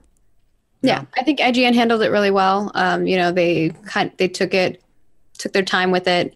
They put out a statement, and they're taking time to research and, ch- and see what it is. Now, hopefully, they figure out what actually happened, and people get in, are accountable for what they did or didn't do. Right. All right, next in news. Teenager goes missing after Discord interaction. I decided to bring up some local What? news. This isn't this isn't local for me. This actually happened in Chicago. I was I was kind of My home thinking ground. That's where yeah. my family is. I was thinking that we might end up having like Krendor on like last minute or something. I'd be like, Krendor, guess what happened? just down the street. No, not just down the street. Um, now we got to bring Jesse's Chilluminati into this. What happened Right. to the kid? I'm okay, so the kid is happened to this the kid kid? is actually from Mississippi, and he resurfaced in Illinois just recently after four days of being of missing. He was he's 14 years old, and he turned himself in to a fire station in Illinois after being missing, you know, four days because he saw a post on social media about him being a missing person. He was just talking to somebody on Discord, and you know, once again, we talk about the cautions of being, I guess, anybody trusting anybody. This is the world of the internet. You know, don't trust strangers just because you play games with them doesn't mean that they're entirely your friend and not out to Someone get you or like, something. Krendor, stop kidnapping people. I know this is a super serious. No, I'm like imagining now. I'm like, well, what would it be like if Krendor tried to kidnap someone? It would be the laziest. He'd be like, "Will you please get in the car?" I have a cat. Just get in the. I'll let you pet it. Opens like- the car door and just waits for you. Come on, I'm kidnapping you. in his sloth pants and he's got like a at least a, a two pack person thing from ikea that he, he needs your help building a Hemnes and it's got the, Yeah, the yeah. power team you know icon on it so you know you need a friend to help you like hold it up while you bolt it to the wall and things krendor's like wow i, I need another person let's drive to mississippi I'm gonna have to kidnap someone. i don't think krendor hat would would go through the trouble of driving to mississippi to kidnap no, someone. he would That's- not. we're gonna turn this topic Maybe if there was an IKEA on there, he time. might go. It'd be like it'd be like a vacation to go see a new IKEA. Yeah, yeah. But uh, yeah, Sorry, go back no, to the no, no, actual no, serious fine. topic. I'm you're sorry, fine. Um, I just uh, having a 15 year old, this kind of made me wince a little when I read it because I'm just you know going through random news. I don't really care so much if it's local or national news. I just look at general gaming news. I'm like, what what is interesting? And the fact that a 14 year old goes missing after an interaction on Discord kind of stuck with me a little bit because that's basically the the platform of choice for my kid.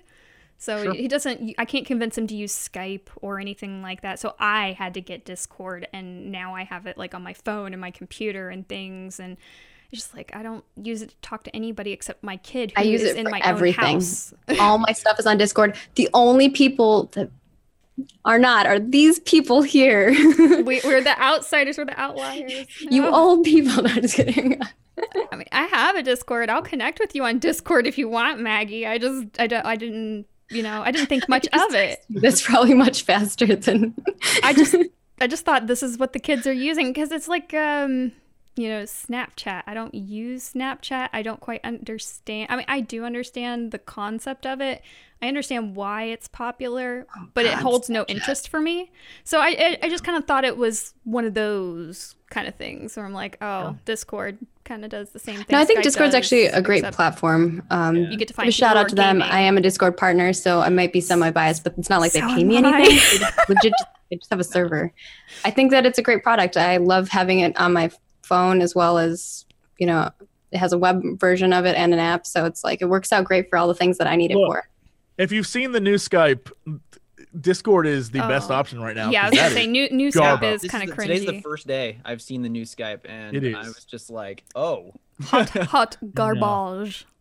Thank goodness we're not sponsored by Microsoft. oh no, Microsoft, if you want to, have you heard about new Skype, guys? It's really good. New Skype. just starts crying.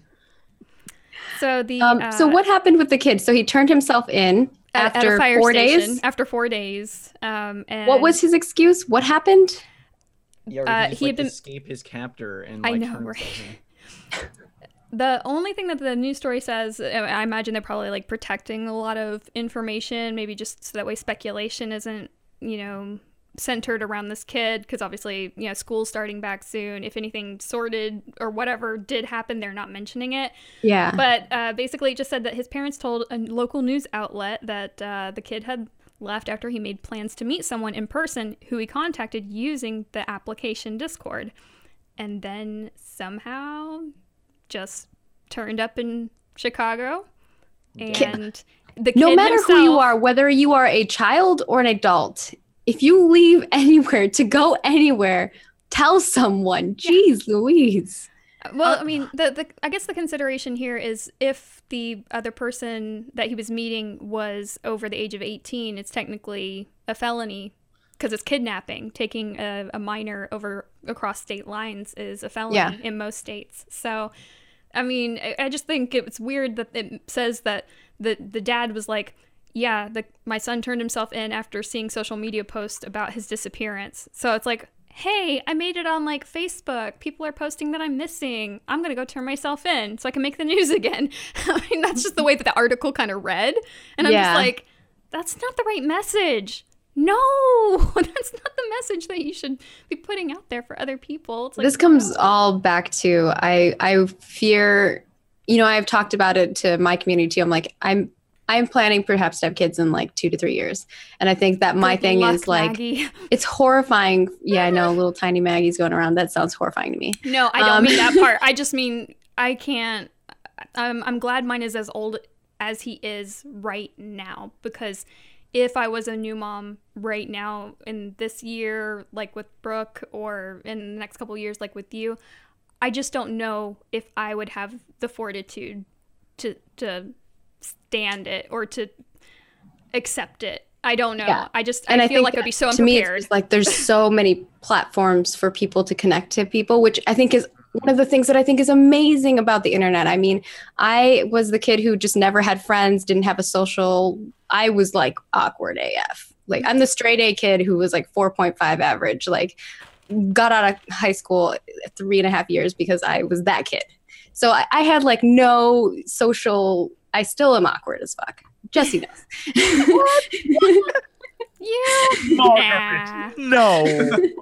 No. But I think what helped me get better at my social interactions was people on the internet and being able to like meet my guild and clan mates from all the games that I played and and having that experience. So I also have like big gratitude to the fact that the internet has allowed me to have a platform to grow and become a better person.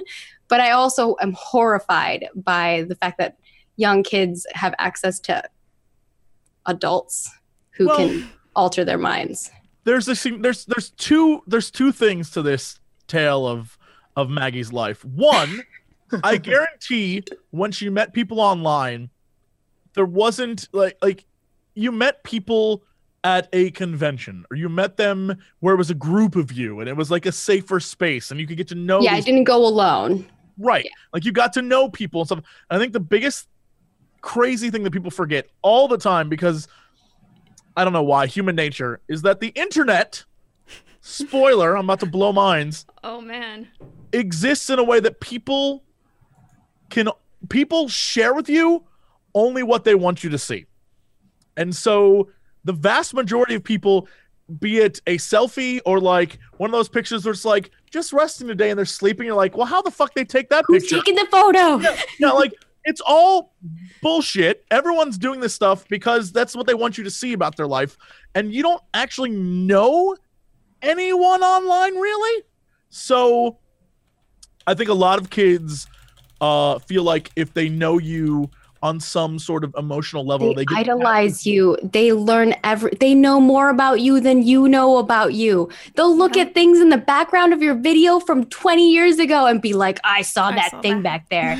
you did do the thing," and you're like, "What the? F- what?" And I, I, yeah, and I feel like a lot of, especially, this is something that I that I having played WoW for as long as I have. I remember back in the day, like people falling in love in the guild, and you're just like, well, this Yeah. should turn out interesting. and in those And- situations, we didn't have voice. All you had was Oh, yeah. talking, Yeah. it was typing. just you were communicating with a person, and and I'm Clearly, that person playing a girl avatar is really a girl, but Until, like, girls don't ICQ exist on the adding voice, internet. Yeah. Oh my God, the, the, the people back in the day who would rip people off, like, yeah, no, I'm totally a girl. Give me that. Give me your gear. Like, Let me and then- roll. I need to roll need on this. yeah you don't like people don't you don't know s- everything there is to know about a person online it's impossible until you spend time with them in physical presence you don't know and i feel like a lot of people who don't have that sort of physical interaction with someone especially that they are interested romantically in a lot of that is like that's a driving force to get your ass out of the house Yeah, And that- Jesse, you can't scam us anymore. We know you're a dude. the beard is This just is a little this bit of a giveaway. This is a all. CG. This is I'm actually a hamster in a wheel style. right now, and I am scamming everyone. Um, He's playing FOMO 3D right now, Yeah. scamming everyone. I'm not even present. This is all an algorithm. Um, yeah, no, I think just people forget, and so a lot of the time, especially young kids, get caught up in. Uh, like this seems to me like this was a person like you don't go across the country to see someone, especially at 15. You're not like Mm-mm. trying to smooch. That's just that's just happening. Yeah. That's just happening. And um, I don't know. I- Some of us weren't gonna get smooching at 14. well, uh, look, I mean, I'm Or, just saying. I mean, there ul- ulterior things are happening. Like maybe the kid has a crappy home life. Maybe he's Sure, rebelling right. against his parents. Maybe you know he just someone wanted to get away him to for a come while. there, Yes, and, and and more importantly, not to tell anyone. right. which is one of those things where either I mean, it's either everything from Anytime someone tells you not to tell anyone, that should be like, like alarms going off. Like It could, it could be this kid Just, not uh. wanting to share. It could be the kid. that's what I mean. It could actually be the kid being like, "Hey, you It's live over here. embarrassment or- Come yeah. get me, and I'll come with you because I I need to get out of here because my parents are driving me crazy." You know, Yeah. I could totally see that happening. but it definitely, it- yeah, it's he one would of end up in another state though, or do you think that he just was like, "Let's hang out," and then suddenly he was know. two states or like a couple there's, there's, away? there's another layer of complexity more than just hey let's go meet at the mall because we're local Yeah. this is like you this don't is like a whole nother level. Like if my kid went disappear, like disappeared and then showed up in like another state, I'm also a crazy person. So I would be like, what the fuck did you just do to my kid? Like, you know, like I would want to know all the details. And obviously for the kid's privacy, I, I totally understand not sharing that with like the public, but now I'm curious. Now I want to know. I know, And- right? Drama llama. yeah who knows who knows what the actual Bringing it back details to like Fortnite. this are but it's one of those things where you can understand how it happens because that shit happens all the time on the internet people get caught up in be it emotional or romantic or whatever sort of relationships with people that in the end they don't necessarily know but they fabricated it in their mind where they're like i'm going to go meet this person across the country because like it's my des- like destiny to do so and that shit happens man I- That sounds like something Jesse would do. my god uh no i've never done that but i have done crazy shit yeah but i haven't like, yeah that's i mean What it I will it say is that the the uh, police department that w- was responsible in the area say that the case is still open. So that Yeah. That- There's got to be something- more to There'll, it. there probably will be more talked about about it. I just I thought that was just a, a very unusual sort of thing. Especially, I mean, Discord even like made a statement like, you know, obviously this is what you should do. This is how you protect your safety, your privacy, and and whatnot. Because obviously Discord. And I mean, want- it's not on Discord to be the fault for that, No, right? they just reached Yeah. out for to them for comment. Once you get that on was one-on-one conversations, you can't really monitor that. Like I could be like in my Discord, no one's allowed to post any personal information, but as soon as they just start talking to each other off the Discord, then it's Right. just like, what am I supposed to do about that? and there's at the end of the day they're truly isn't anything you can if a person really wants to go be somewhere bad enough there's nothing you can do to stop them like it's Yeah. just Yeah. it's impossible and so you just have to accept like shit like this happens on the internet all the time and sometimes great things happen like come from it and sometimes terrible things come from it and I think I think the the thing to come back from that though, I, I think what you're go- where you're, what you're saying is is yes, but at the same time, this is a child. This is oh absolutely that's, this is that's the part to me that is like if there well, well here, this is what i would say how, how as a parent do I stop? How do how as a parent do I get involved?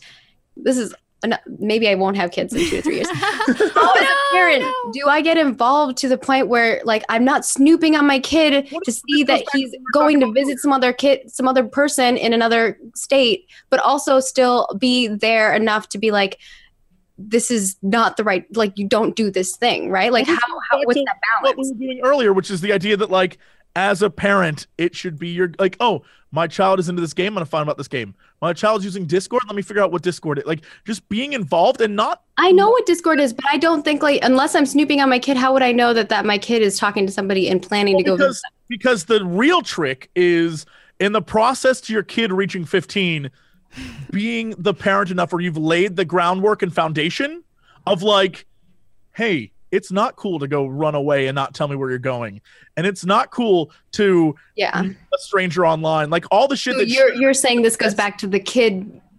this goes back to parenting when this kid was like seven. This is like Right. there's, there's more going on here than just a 15 year old. Like there's years of work that should have been done on a parent level to like help And this. I and I and I'm not a parent, so I I mean I have raised my younger brother, but like it's not the same. So I just I don't I don't know. I I, do, I don't think you can always blame the parent because I have I have, like seeing my little brother grow up and knowing the shit he did.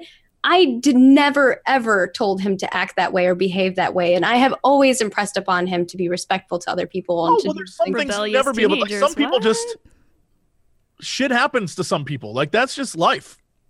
yeah, were but you- like Oh, sorry. I just uh, Jeff. What were you gonna say? You you were. Oh no, I was just I was just like thinking like maybe he he just legitimately never learned that lesson of like don't tell your parents where to go because or like tell them what they're up to or and they just made all these assumptions that's like oh if he did something like that they would tell me and then he just didn't and he just that was the first time he really went out or it's the do other way, or Yeah, it's or it's the other way. before, and the parents overreacted in such a negative way that he never told them anything ever again because he was afraid that the reaction would be like, "I'm not going to tell." Trust me, there's like, I get that mentality. There's some things I'll just be like, "Look, I'm never going to tell my parents this," because like.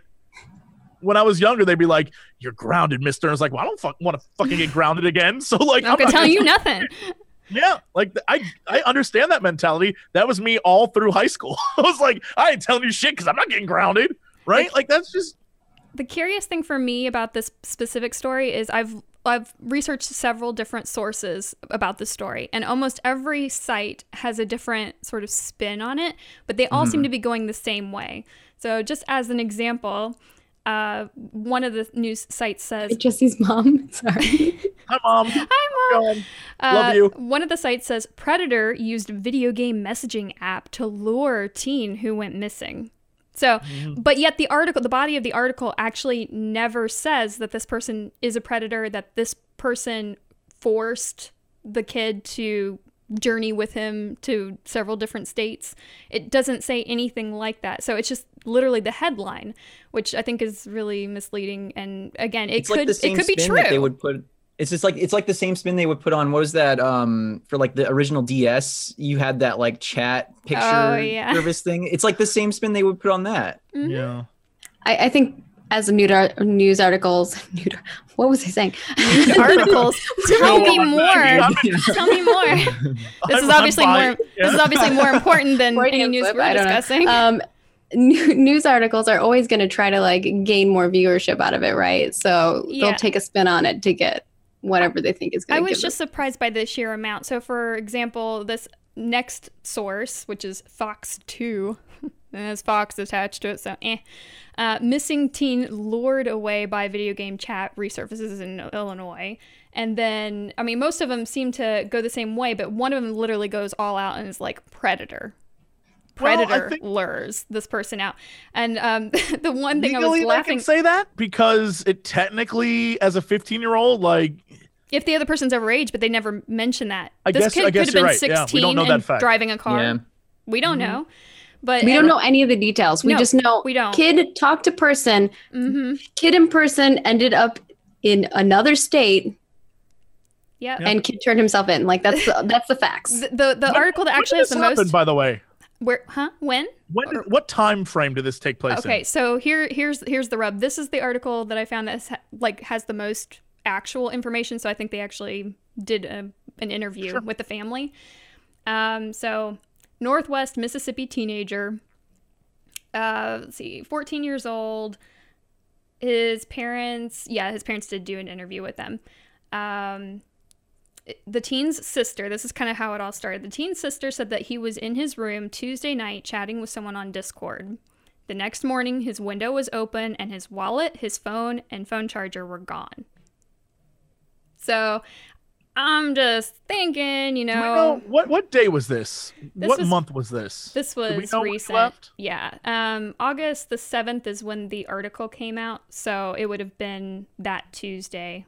So yeah, the article came out today about August the seventh is today. Yeah. as we're recording this. Yeah. So it no, would have been a week ago, is what you're yeah, saying? it, it would have been a week ago. Yeah. All right, never mind. I was like, where does this kid have all his damn free time? But I guess it is summer, so yeah. School's not back in yet for. Yeah. Yeah, not yet. But I mean, uh, yeah, the parents said that they knew nothing about the app, and the sister was just like, "Well, yeah, all I know is that that if you like a TV show or something, you just go and you type in the TV show that you like, and all of a sudden you're chatting to all these people and things. So, you know, she it's has like a weird interpretation of what Discord is. right, right. But I mean, Oh, and that God. and that just kind of showcases, and I, It I'm showcases sure- the fact that the parents are not involved in this kid's Right. life enough And to not even the know sister what he has on his computer. understood. So- Right, and not even the Or sister. maybe they're not tech savvy. I and that's another point that I'd kind of like to make a bit um, in in the ye old South, uh, if you can call it that. I'm in North Carolina, the South. Um, it's humid enough. I used to live so in Alabama, so Uh, Alabama, yeah. Alabama. in the South, things are a bit backwards. I mean, I don't know how it is that we get them rocket ships up into space but somehow it happens. Not anymore, Well, but it used to. Because the Earth is flat, it's just easier. The trajectory. I mean, makes- Calculating launch time windows. What? No. no, you just shoot it straight up. And you're fine. Mm, yeah, it's all right. We'll let Elon cover it and let them handle it out west. More technologically savvy. But yeah, here it is a bit backwards. I actually had a, a neighbor call me this morning. Literally call me, not text me, not email, not, nothing You digital. to talk to a call- person. I feel. yeah, I feel for called you. Me Oh, I'm so sorry. called me and and uh, was like, um, I need I need some help with something called port forwarding. Could could you do you know things about that? Are you Could that mom? Are you that community mom where they're like, I am. Shug, Shug, can you? I make some tea and you come over and tell me about port forwarding. I'm the one who made the HOA website because they couldn't figure out how to make an HOA website. Well, they w- they did actually have one, but they were paying out the wazoo for it for hosting and everything. And there's not even like a lot of data moving around, so they didn't even need that big of a hosting package. They just, they were just clueless. They had no idea. Right. The South has it really interesting. Like when I lived in Alabama, we had like this community was like all of the houses in this community, and we all were like they did things together. Like they had And Really we do creepy. too. the first week we moved in, like third day, someone knocks on the door, and uh, my my boyfriend answers the door because I'm at work, and is like, "Oh, is lady the house there?" And he's like, "No, she's at work." And then he she's like, "Oh well."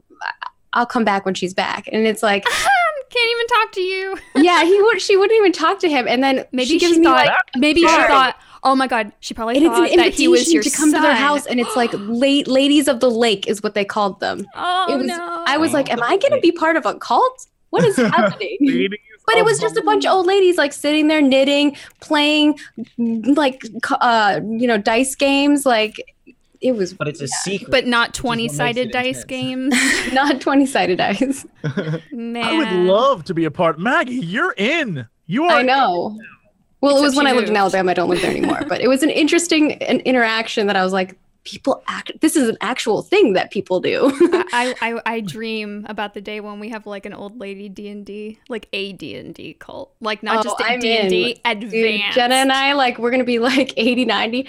All right, it's your turn to roll the dice. It's like my hip's not doing so well. Can I cast a repair hip spell? Please, Mister Dungeon Master, I, I need this to happen for me. so the character you're playing in this scenario is also like He's reflective also of your yourself? age. yeah, yeah. Pretty much, yeah. That's some terrible character creation. I only play myself. What do I? We, we didn't have time to come up with proper character sheets, okay? I just didn't have time. yeah, this is the scenario where they're roping in all the other old ladies at the at the area, and they're like, "We're gonna keep it simple for today. Just play yourself, yourself. and we'll but roll in the a dice." standpoint. Oh my There- god, there that'd be, be another- There'd be another level to it. Like we would inception the hell out of this. It would be a case of we are playing AD&D, but our characters are actually playing like whist or some junk, you know. It's like, let's play bridge, darling. Let's, let's you and me. You you pour the iced tea and, and and you play north, all right? And I'll get the two ladies from next door. Let me get them up Oh, on the no. Discord and see if they want to come over. yeah, we're still using Discord. There's nothing new. I'll be come right out. over. It's only gonna take me. Well, Charles said he'd be home. but my son's hell, coming in future are from college, so I, I I need to be back before he gets home because you know I only see him like once a year. But I like how you're both in the South, though. Whatever's going on here, yeah. still both southern damsels. Oh, like, I'm sorry, I, I didn't explain this. mint juleps. This is I'm a, like this is advanced dungeons. Wisconsin, no, this is- Illinois. I'm I'm a country folk from the north. Same. I'm from Oh, Ohio, so we, we we do this. But at the same time, I, I should have put it out there that this is advanced Dungeons and Dragons featuring mm-hmm. steel magnolias. Okay. right, right, right. so right. I, I forgot. I need system. to preface yeah, this. Of course. I get to be Dolly. I don't know what's happening anymore. Oh, I'm sorry. I hope that becomes an animated version and they make like Oh my gosh. old people versions of it. Julian, please. Meanwhile, Jeff and Jesse are just standing back They're like, what the hell is going on? No, wait, I want in. I want to be an old damsel with like, oh, a southern belle. like welcome to my home, ladies. I've got oh so many dice to choose from. Charles, bring the dice, please. I like how we all have Charles. Charles is just part of all of our lives. Everyone has a Charles. Everybody. if you're, Everybody. yeah, everyone has a Charles. But but would we be streaming? Charles it? is This really the just the thing. dog. the stream would be very interesting. Like the stream would could only be viewed in black and white. Like we'd have it monochrome. You know, you could Oh, only yeah. So watch got, like it. an Dog, though, overlay film grain effect, yes, like for the whole static stream. and everything. There's no dialogue, just text appears on the screen after we're done talking. Oh, silent movie. Okay, Yeah, it's that'd work movie. out too. And then we all chase a, a train or something afterwards, and it's sped up really fast. We're like, yeah, Oh, be great. Role playing, like- right? Role-playing is great. Yeah. So excited. It's like Vampire the Masquerade, but instead the Dark Ages actually, except the Dark Ages, the South, the Dark Ages. I don't was know. envisioning like Fallout. I was. I was just gonna say when you guys were like- going into that, like I was like, Fallout West Virginia. like the dog is actually a robot dog and can actually oh. go get us anything we need. Lassie. Franklin, my dear. Oh my God. I just, yeah, we got this. This is fine. Yeah. I, Go- oh, Gone with the Wind, in the future I will AD&D. become We could do what I want to know is what would Jeff be playing in all of this? What- Charles. What role on Charles? You, Charles the dog, like- the robot dog. Charles. only if Charles was in charge would that happen that so way. I'm just like, like I, like I got like a little wheelie thing. I like come in, drop off your guys' dice bags in front of you, like wheel away. but you're still a dog. You're still just a dog in a oh, wheelchair. Oh yeah, I'm still yeah. Oh. Brain transplant into like Yeah. a robot dog. But Yeah. Maggie, I gotta show you this thing that I'm knitting. Come on, Jeff, bring me the bag of holding. The bag of Jeff all- brings it in on a big trolley and folds it up inside of itself, and he just poof disappears. oh, No, dude, you can stay in a bag of holding for a little bit and still live. right. And I think that he would use that to escape from us because we would be that horrible. He's like a ca- like we've captured him and made him into a cyborg dog, and he's just like one of these. Like all I can days say is will like a monotone woof woof, and then it like translates like oh. my my whole thing. I am plotting the demise of these human folk. They seem slow.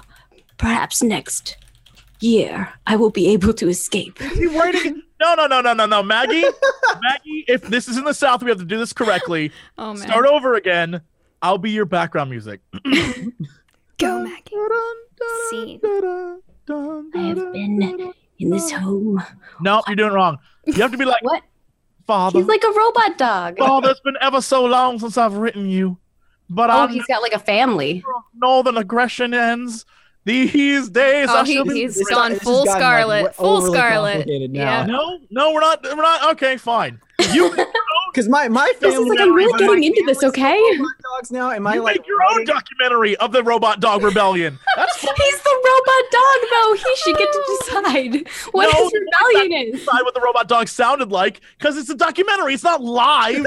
Maggie, come on, work with No, me I thought this was all like on Twitch still. Like we're all Yeah. like, this is still a Ken playing- Burns This is documentary. real life, Jeff. This Okay, is this is a real, yeah. life scenario that is gonna happen. This has layers of role playing because I'm already turned into a dog. So then I'm like, am I role playing Charles as a dog too? Like I really got to get in character here. Jeff, come on, keep up, keep up, man, keep up. I just get to play the producer. Yay! Hi, everyone. We're the Co-optional Podcast where we talk about games. Occasionally. oh, so are we done with the bit now? I We're don't done with know. it? I Okay. don't know that we'll ever become with the Insane. I think this Okay, bit goes yeah. forever. It probably does. All right, so games that Like we have been over again. playing. How about that? Games that we've been playing. Games we've been playing.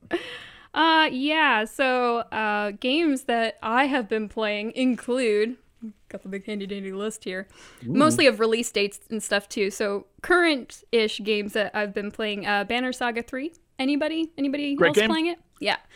Um, I like that all three of them are now available on the Nintendo Switch because now I feel like my Switch is slightly more validated than being just a giant weeb machine like my Vita was. So, I mean, I don't know. Although I did play some Wolfenstein on on my Switch, so it's not a total weeb fest. Not yet.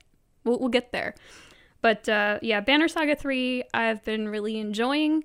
I was upset that I kind of started 3 before going back and replaying 1 and 2 on my Switch because I sort of wanted to carry things on with previous Does it saves. follow a linear story through Yes. the whole Yes. thing? Okay. and so I was kind of upset that I didn't get that experience, but I was I was laid up having treatment, so I couldn't really get to my PC. So that's my cop out. Sorry. what do you think about it, Jesse? You've been playing? Um, as a person who has seen the story go, so basically, for those of you don't know, imagine a game that is a combination of like Final Fantasy Tactics meets Oregon Trail. Like that's the best way I can describe it. Um, it is super phenomenal. The story's great. It has that Nordic vibe to it. The uh, best thing about it, when you by the time you reach the third one, is all the choices you made and characters that have died along the way, et cetera, et cetera.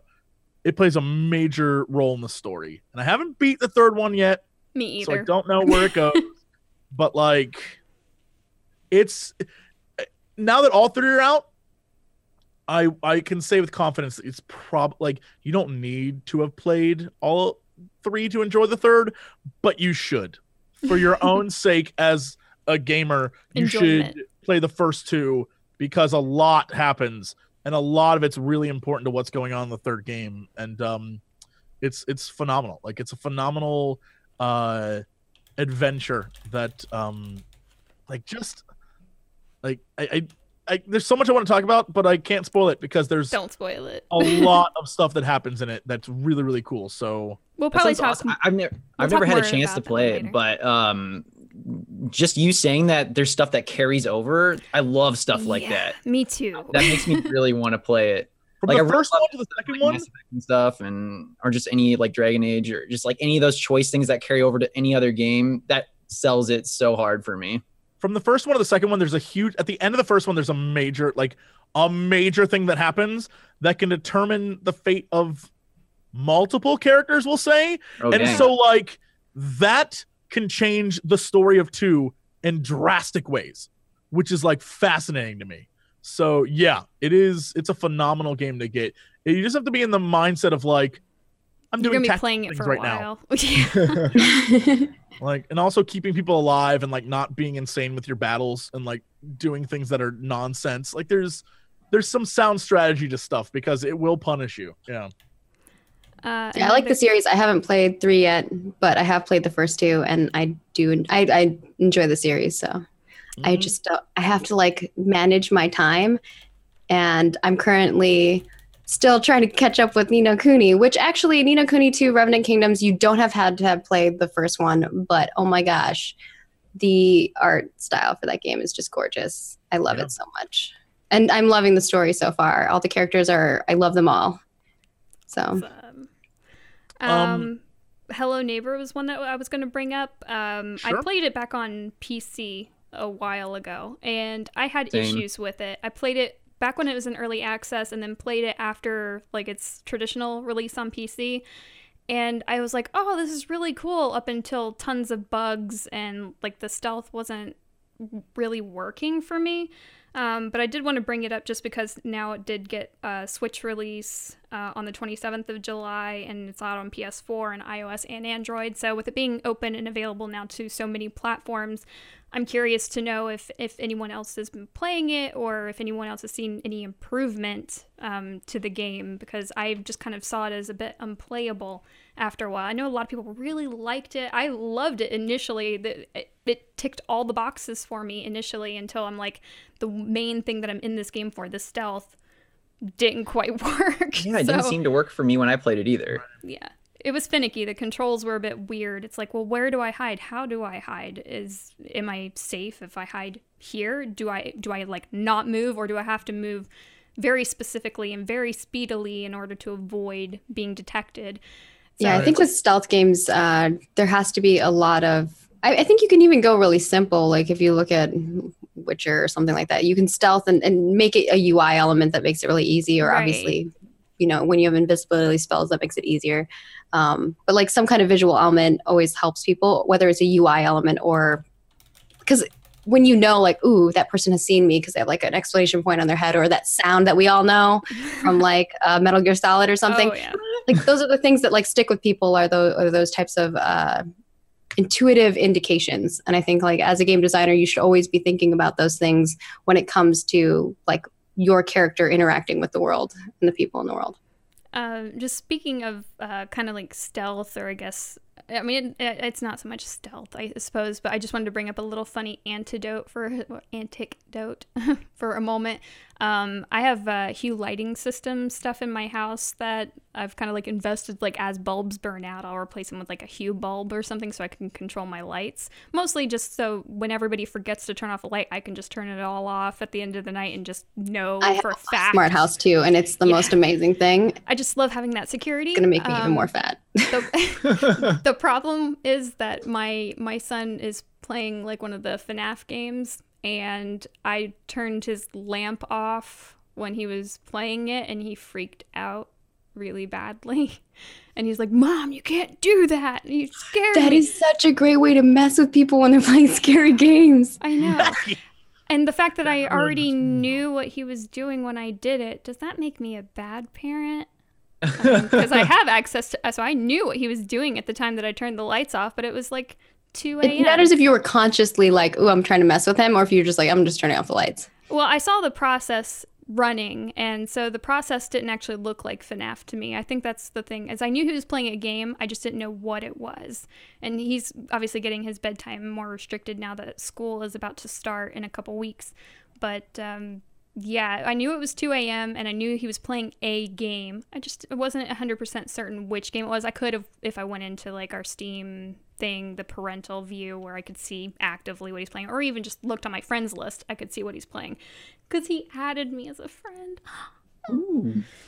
But not uh, embarrassed of you yet uh, not yet. I, I have too many games. yet. I have too many games for him to be embarrassed because he shares my Steam library. touche yeah. checkmate Mm. it's like I own all your games, but yeah. So I just I thought I would throw that out there. It's like if you really want to freak your kids out someday when they're playing anything stealthy or anything slightly scary or like Prey. Prey would be great Really to mess with your kids. F your kids up. Here's my advice to you, Wink. throw them in the deep end. Throw them. In, it's like if, if, if you if you have the the man balls to be playing, you know, a game like that at You 2 have to build their resistance. Yeah, you've you gotta you gotta put it out there because it's just why not? There there are scarier things that could happen and probably will happen in a dorm in college at some point. You know, Damn. I mean, way scarier than walking that, yes. Yeah, way scarier than this. So yeah, I just wanted you know. wanted to bring that anecdote up. It's like get a Hue system or just even one Hue bulb that happens to be the main lighting source in their room. Set a timer for it to do something because you can do that and just have fun. Have fun with your kids, right? Uh, yeah, video games. Sorry.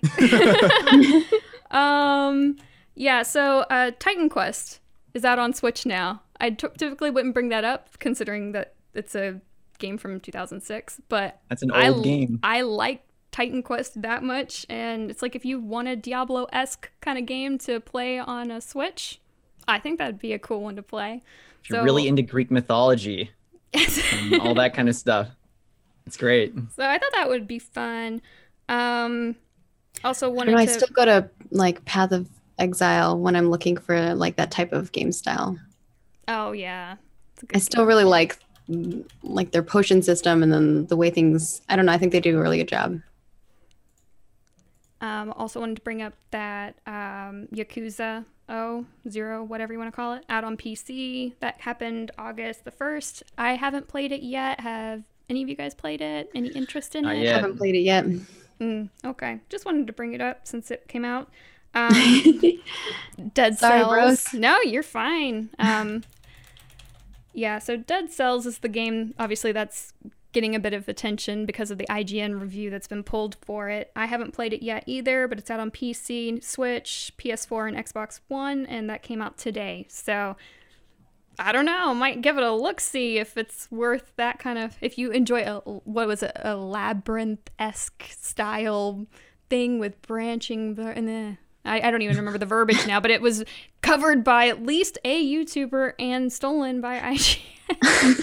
I've actually owned it for a while and I just haven't played it yet, but I've seen people Oh, playing okay. it when it was in like the earlier builds on Twitch and stuff like that. And I know I'd probably like it. I just haven't gotten around to actually playing it yet. But now with the story and stuff, I'm like, I might I might play it now, honestly. Figure out what's going on here. yeah. Um, and the big thing for me, I guess, right now is Overcooked 2 comes out. I've seen a lot of people streaming Yeah. that. Yeah, so that's out today. So that for me is probably going to be one of those things where I'm like, I gotta find a friend.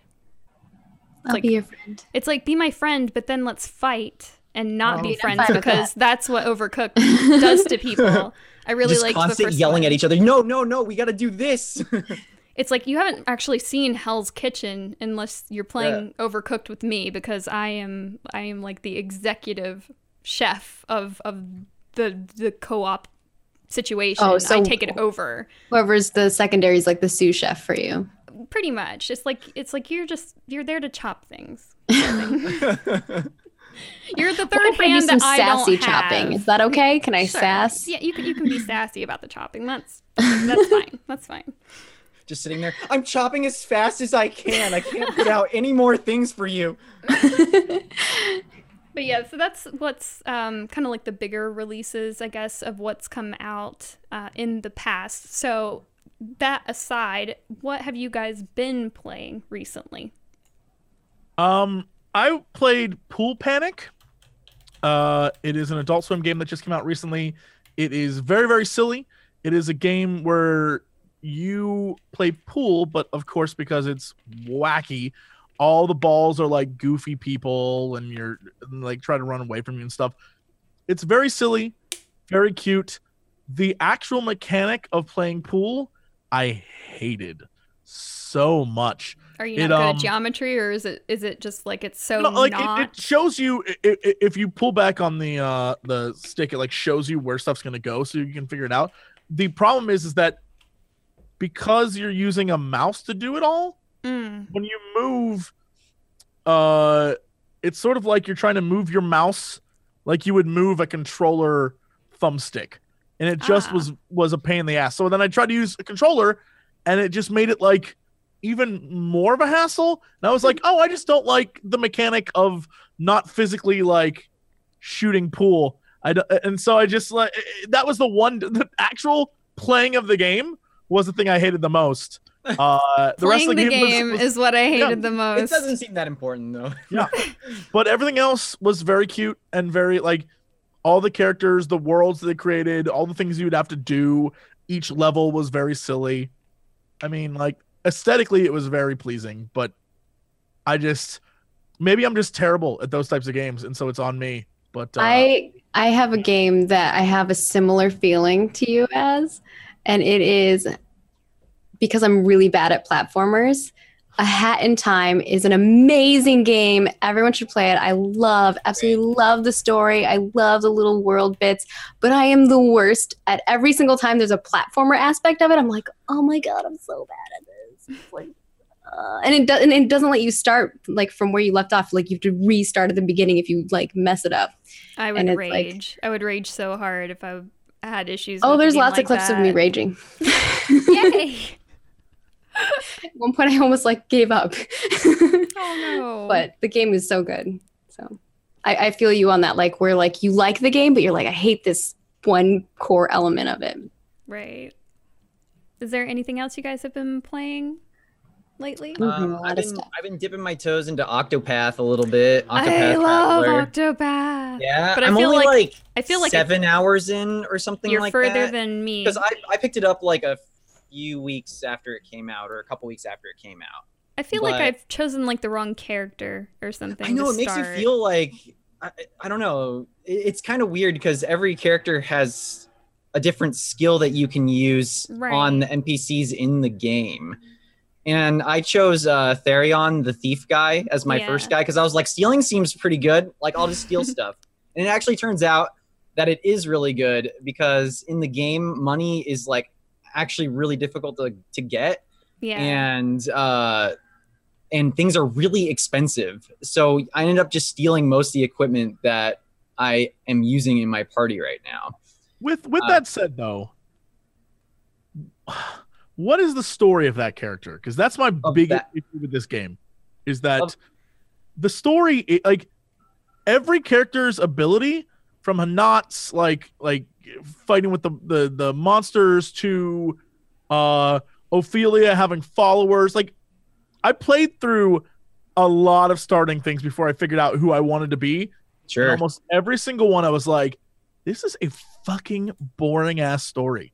Yeah, that's the kind of the well, the problem I'm having with it is exactly that. Like, because when you first start the game, you can pick eight characters for people who don't know. You can pick one of eight of the characters to be your primary character, and when you you have to play their first chapter, but as soon as you're done with that, you can go off and get any character you want to get and add them to your party. But you can you have to play their first chapter, so you're basically stuck in the loop of playing the first little bit of everyone's story and Right. the first part of the stories are really slow so Yeah. I, I- i'm i'm kind of hoping that when i get There further in a lot of like urgency in them.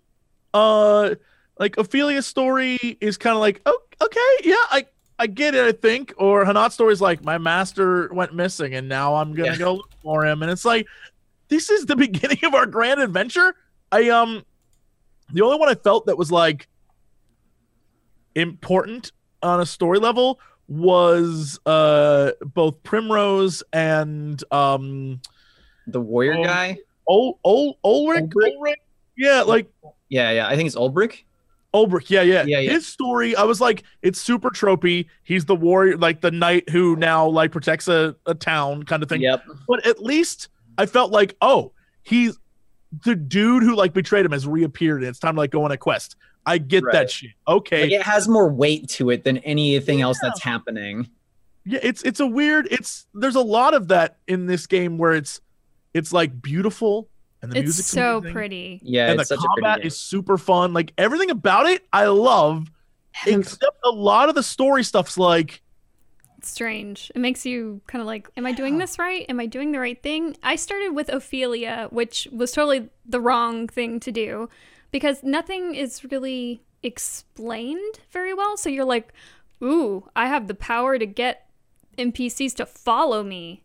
Right. Ooh. and they're super strong. But you don't actually realize that you can summon them in battle, and that's why her ability is good yeah un- until you kind of it dawns on you maybe about three times into your first battle and when you've died three times and you actually go and google like how are you actually supposed to win with Ophilia? And it's yeah like some I, of those bosses are tough.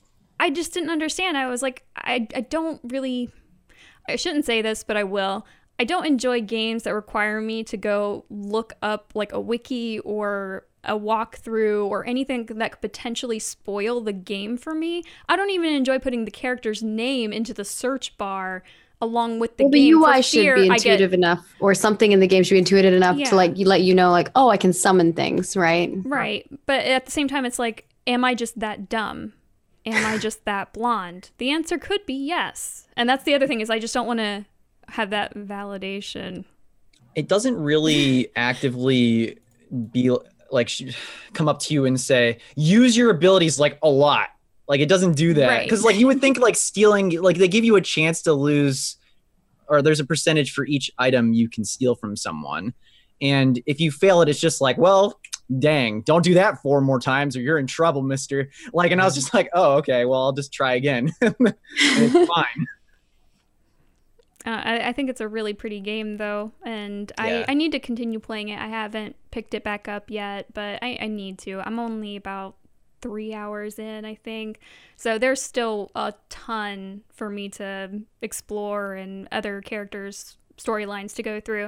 Um, I just, I don't know. I, I was just knocked back by that initial stigma of why am I dying so much? It's like I've played games like this before. What's going on? the wall happens so early if you're Yeah, not grinding. yeah. Like it, it's like you literally have to start grinding almost immediately, which is probably why I haven't played it as much either. I'm just like, oh, okay, I see what's going on. Like I'm gonna have to sit there for 20, 30 minutes and level up a little bit more. which I think is e- which I think is easier when you're playing a character like Ulbrich who is like uh uh, my thing is I go up to people and fight them, and so Yup. afterwards get experience bro. doing it, and like, oh, okay, I'm gonna go around town and just beat up people because f it, and it like makes that wall a little more manageable.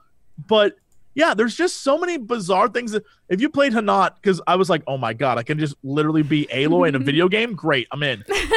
and the she was the first character I chose, and literally the dialogue's like, Loeth, behold thy knave, shout thy do this. And you're like, she talks "The in like an fuck?" accent. Yeah. I was, I thought that was every character in the game, and I was like, this is unplayable. This is Yeah. an unplayable game. I was like, oh no. As soon as I got to her, because I went straight to Therion to pick up Honey, and then I was like, Oh. oh no, like it's gonna I- be like this the whole time. I thought it was every character in the game. When I finally started choosing other characters, like, oh, thank God, it's not that. But like, that was so jarring. I was like, wait, what? Why does this character talk like this? Oh yeah, no, that was. Because she's from the north, from that little village in the north, but it doesn't take that long to get anywhere else. So the dialect doesn't make any sense that it would be so Oh. different. It's like that one chick that's from Hokkaido in your anime. And it's just like, why is their accent like so different? I know maybe I'm the only person who notices those things. But I've been playing that. All right, I just killed the combo. That's fine. You're fine. What else have you been playing, Jeff? Um, I've been dipping my toes back into For Honor a little bit, just Ah. because they've updated it quite a bit since it originally came out. Because it was Thank kind of un- unplayable a little bit in like competitively when it first came out. There was just too many things going on that people could exploit. Right. Um, like I, I remember watching, I think it was like the first Evo or or big tournament of the game, and it was just like, oh no, like this is bad. Because if you don't know, in For Honor, you lock on to someone, and you have like a, a radial, like three point menu, basically. It's like where you- martial combat. So you have Yeah. um, all the angle directional combat. you have directional combat going on, and then there's like a parry system and You light attacks and heavy attacks. those, and you have to block the right angles. It's, Yes, and and there's like a bunch of different characters you can play as. There's all these different styles and and things that mesh together. And so originally when it first came out and it was it was not I guess very well optimized or they didn't really consider that people would just cheese the crap out of it. Um you could just I'm just gonna roll. Just gonna roll. you can Eh. just roll around and you can just like unlock with from the combat and then people would just start running around and doing anything they wanted and it just looked so weird it's like you're not even actually fighting But at least now you've got Valiant Breakthrough, so it's at least it's sort of. Eh. yeah i mean well they've added so much to the game so i'm actually having fun with that um Good. They added a new martial style, right? Too a new combat style. Or uh, they're going- they have they have three new characters that they're adding really soon and Okay, then they had they had three previous characters that i hadn't played yet because i played it way back um so i've been toying around with those guys and uh and they changed the way parry worked because like the problem that was happening was parry would leave you open to like a really big attack no matter what. And so no one actually wanted to attack because parrying would just completely destroy you. So they fixed it so that it's way so that people aren't actually afraid to fight. So it's way better at least now. But they're actually changing again all the stuff in the game which i don't know how that will go down yet but they're because they have like all this gear you can get in the game to like change your stats and they're axing all of that and they're putting in this like perk system gear stuff where you like build up so many points towards a perk that you unlock. So it's like oh i'm i'm wearing these two pieces of armor so that i can build so many points to unlock this one perk instead of having just stats. Huh. so i don't know how that'll work yet but it we'll see uh hopefully because i feel like it's in a pretty okay place right now so hopefully they don't completely just backtrack again and then they're back to square one and it's not good again or fun. It's a it's a lot more interesting to watch now than it was Yeah. then because it was literally like the same like two moves over and over and that's kind of all you really saw of the combat. Like people literally just cheese like you said. Yep so at least now there's more variant to it and you actually feel like there's more fluidity. Like it's an actual actual combat is taking place and it's not just the same two moves happening over and over and over again Yeah, I think that was the issue. I- I- and a lot more combo moves that are coming out where you do a combo and then it goes into an unblockable or something like that. So you you have more options to like mess with people and mind game them a lot more, which is great. Curious if it'll be a comeback for them because they were doing really well when they first launched. Yeah. Yeah. Um, and I know at E3 they gave like a bunch of they basically opened it up for anybody to get access to the game and have it for free. So hopefully people took advantage of that when uh, they they did that. So, anything else you've been playing, Jeff? Um, man, I haven't been playing it, but I've been thinking about getting back into WoW again. I don't know. Oh, are we gonna it's talk so about some hard. The battle draw for is so, it's so real. Come join us. Jesse, what server do you play on? I'll play. No. Uh, So- Firetree. I'm on is Dark a very topical server right now. Fire Oh, yeah. Tree. ever Oh yeah, you're right. You're so right. Oh man, I don't know though if I'm gonna. I have concerns too. So, this is our new topic right now. What What are your concerns? Let me Okay. talk to me. All right. As a person who's been in it literally hardcore for the last year, as a person who's gotten out many times, As a person who Hit has me with your only gotten out of it once, but it has been for a long, the long. I mean, it is the longest span that I've ever been out of it. Keep in mind, I've been in it since classic vanilla alpha. sure. So, Oh, geez, been playing. I opened the Encourage gates. Okay. Ooh. Been playing a long time. Played all through Burning Crusade, played through Sunwell, all- everything. Um, I stopped playing after I maxed my characters out in Legion because Legion was just very jarring for me in a weird way. I'm not sure why it was so jarring.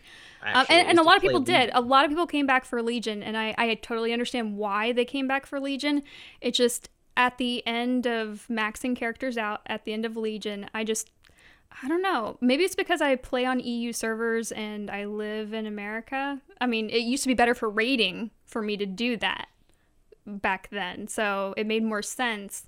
But I also do have like some max level characters on an NA account too, so it, it's just more like I have all my pets over here. I have most of my achievement mounts like your over investment here. is all over there. Yeah, they're kind of scattered, and I really do wish that at some point they could just pff, push them together. I know that probably will never happen, but I, I can still. You don't wish think they'll make it. a mega server basically? I like wish a- they would, but Well, I you can don't. transfer servers. You right? can't transfer to- internationally though. Y- You can't. You Tra- bind yeah, you can't transfer internationally, but you can transfer servers. Yeah. Yeah, but you can. Um, I mean, you can have a Battle.net account that happens to have both the NA and EU, which is what I do. But a lot of those mounts and special pets were not considered like account bound because they were way back in the day. So like my Tyrael from attending like the European version of BlizzCon way back in the day is over on one side. And anyway, it's neither here nor there. I stopped playing in Legion. Um, max all my characters out. I have ten max level characters, one of each class. We have ten. Yeah, Oh my gosh, no, that's so many. I, and I have like I, I- had like I well I well, in Legion I only have one character that I played. I started a brand new character because it had been so long since I had played, and I was playing with someone else, so I got to max level. But then I didn't really do much of the end game stuff. I never have too much though. I've never really done raiding. I would love to, but I feel like So- it just takes so much. See, that's what kept me for the longest time Yeah, because I'm same. that weird person who I played up until 4.0.1. And I know very specifically that that is the patch because I played a lot in the Lich King and I was like top of my server. Like I played a lot, like all the time. And what drove me away was when they added the masteries in and everything, all the classes they started changing the talent trees and making them very homogen- homogenized. I just felt like Everything was everything felt the same to me and i got really frustrated with the system and just So ended up leaving I would say they're different. but i'm back now no, like Blizz- Blizz- Blizzard, We'll what what they've done and what they continue to do is every expansion they change shit up with classes, um, and try to like make it in their. I'm trying to think. Of, they're like, trying to make it better right like I, I know that that's the intention you feel like you're the class you're playing. I think is what they're going for. So they change spells around. So whatever spec you are, like that's what you're supposed to.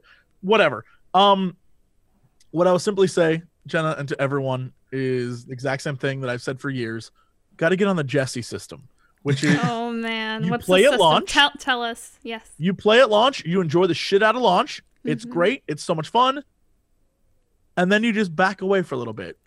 Yeah, Like, well, that like was a couple fun. months. I did a lot. And as what I did for Legion, the reason why I enjoyed Legion that's what i did for legion what I did for Legion is I played I did like uh, a few LFRs of uh, the Nightmare, the Emerald Nightmare, and was like, well, that was fun. And then I stopped. I like was like, I'm gonna go do something else. I'll come back later. I came back right before they released Antorus, which is the final raid. So I skipped to like 8.1, 8.2, and maybe 8. I kept trying to like skip those. When I came back, all that content, instead of being on that bullshit like weekly timer of new content slowly, it was I- all there. Yeah, I just So don't like so that, much really. to do, and I was just like, all right. And I did all of it, and I had so much fun, and it was just like a blast. I powered through all of the Broken Shore stuff, and I had a ton of fun doing that. And it's just one of the things where you have to like.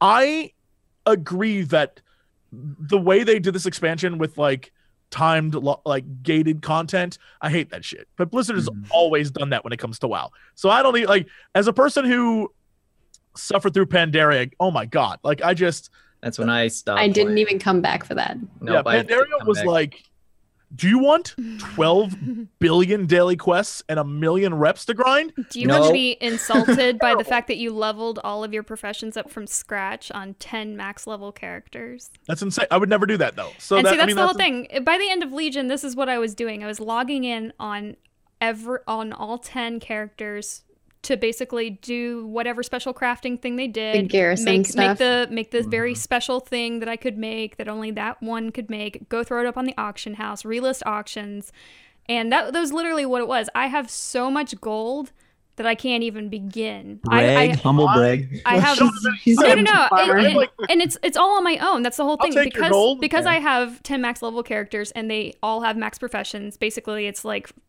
you know five of just them generates- have all the different ones and. And, but even like fishing is maxed and cooking is maxed and everything. So I make all of the raid mats, make all of the special stuff that only those characters can make. Throw throw it up on the auction house, and all of my characters are in the same guild together. And it, literally, that's all my guild is is just my ten characters. That's intense. And No, you- well, You're like next level I- I think WoW it's- player. I think that's it's why I have so much like- money is because that was all it was is i would log in do the the ship things go send the ships out to do whatever. I had max oil on all my characters or whatever so they just went out and came back and brought me stuff. Yay. The one the one thing that i'm interested and concerned about for this next one so in legion Hmm. one of the things that made it so easy to do everything that i loved was there was a add-on i can't remember what it was called but literally if you so for those who don't know wow used to have daily quests and daily quests where you just go to a hub and you pick up the things and you do it every damn day and it sucked. Um now they have world quests which is the same concept as a daily quest except you can decide where you go. It shows you what the reward is and then there's like seven or eight in a zone and you only really, need to do four which is like oh cool so i can pick what i want to do. Um and there are other people there doing it too and so sure well that, that's and- that's the trick Yeah. is there was an add-on that every time you got near, near a world quest it would pop up and be like yo do you want to join a group that's doing this? So you could search. Blizzard was like well no one's using our looking for group functionality so we're going to make that add-on illegal. So now Oh, as a as a person walking around trying to do world quests still i'm just like i don't want to fucking have to do this by myself. And i don't want to have to go into so an lfg and be like type in the name of the quest and hope someone's do like it was just easier and i'm not looking forward to having to go But through that Maybe they'll hassle implement some UI that's They will, because it'll be solve that like it'll be like how Oh, such Quest pain in Finder the ass. Became built in, like to WoW. It's like, why are so many people using these the this specific add-on? It was like the most used add-on was literally Quest Finder. You know, so that way you knew where the quest was sending you. And then I think it was like Warhammer Online had version. something similar to that, where like the open world quest and like when you went into the area where that like event was happening, like it popped up and you could join like the rest of the people if you wanted to. I feel like that's not too hard for them to implement if they be. really wanted to. And that's the thing is they'll probably just oh shit borrow that. And chat add telling it. me back end stuff good job chat I see I see you chat. I see you chat those back end things. Oh. I got new add-ons to add now. I Oh, see you snap. chat. Um but yeah, I think the the new expansion is crazy. Um it's really easy to get so catch far- back up. So if you are someone like me who has not played in a while, um, Uh, you can easily go back in and do all of the new quest line that they have pre going into um, what's going to be. It literally gives you equipment that's better than you can get from some raid stuff. Like the equipment Oh, you get just for doing dailies So in they- Darkshore is like really high level stuff. I will say this So the though. be catch up is real. I like, guess I'm on a PvP server, so it's different. But they're going to change the way PvP works in the future so too. the way yeah, so PvP it's already changed. The way it works now is um you on your flag yourself character- on, right? Yeah, if you go to your main town on your character, you can go in and say I'm a PvP character. And so Hmm. you'll be phased into areas like when you go different places, the phasing will be other PvP people will be with you. Um Oh, interesting. so even if It's you're on a weird, like, PvP I have to go to Stormwind to turn it on, and then I have to leave to go to. It's really Yeah, odd. but it's- but it's so weird, like- jacked. I remember flagging up for PvP before we would go kill world dragons. Like that was what you did back in. well, this is even on PvP servers. Like yeah, this I'm is on. I'm on just- Darkspear, which is which is a PvP server. They're yeah. That's But so but then you get bonuses. So if you do flag for PvP, uh, you get 10% more experience when you level, and you get three additional abilities that are passives you can add on to your other abilities that make them even stronger. And so for me as a shaman, uh, when I do like when I call down thunder, it doesn't just hit one guy; it hits like 20 dudes around it. I'm like, fuck yeah! so you can it use feels that, good. PvP moves on like the mobs and stuff though too, right? Like it's yeah, just it just gives up. you access to more stuff, but Oh. you're flagged, so you can just be ganked or like you can, you know that kind of stuff. You can turn off and you can go through the story, you know, without dealing with anyone, and you'll see uh, alliance players running by, but they'll be orange, and so you can't like mess with them, um, or horde. But Aw, why would you that's mess so with horde players? cute. Yeah. Sorry, I've Um, only ever played on a PvP server because you know. But yeah, it- it- I'm on a PvP server as well because I've been playing with like so am I. Firetree. Me too. Uh, but the thing I think I think is interesting with this is that um, they've really taken the time to go in so far, except for shaman. That's the only class they haven't changed. My heart. Um, but th- because a lot of the abilities in the last expansion were tied to the weapon, they had to go back in and rework classes. So now, if you are like, I the combat's boring, I promise you there is a spec and class for you. Uh, I just the other day was like, I'm gonna like learn about Death Knights. Let's play some Death Knight stuff.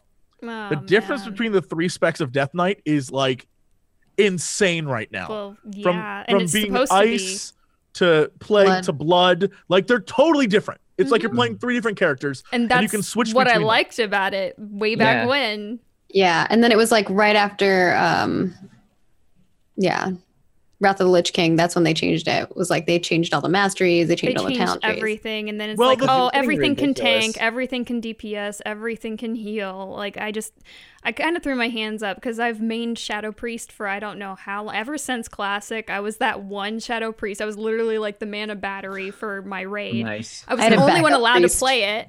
I was the only one allowed to play it, and they would always be like, "Well, can you spec holy for this, or, or at least spec discipline so you don't run out of mana and like." Stuff. We always like had Discipline's super strong right now. Shield, by the by, I the know shielding stuff discipline was like what people been had me ta- while. swap in for. Yeah. I'll So, just- I don't our know. I don't. didn't I don't like what they did with my shadow priest. I hate. I hate.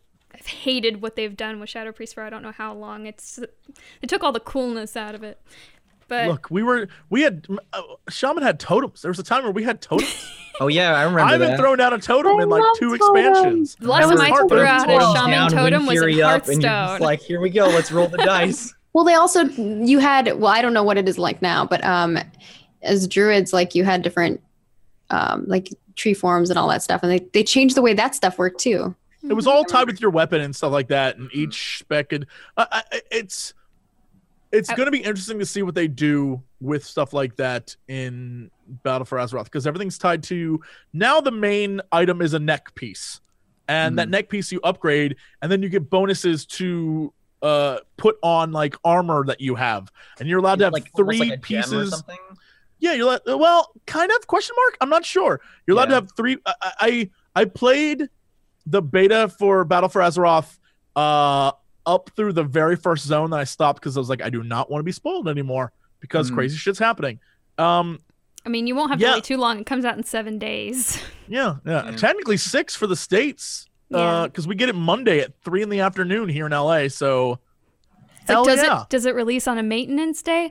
Oh, guess what? Guess what? The 14th is because today is well. Do they still do ma- maintenance on Tuesdays? Because just saying, 14th Yeah, is I'm- maintenance day. If they still I'm- do it I'm on Tuesdays. Fascinated by what is going to happen with this because a With lot every of people launch are coming ever. back.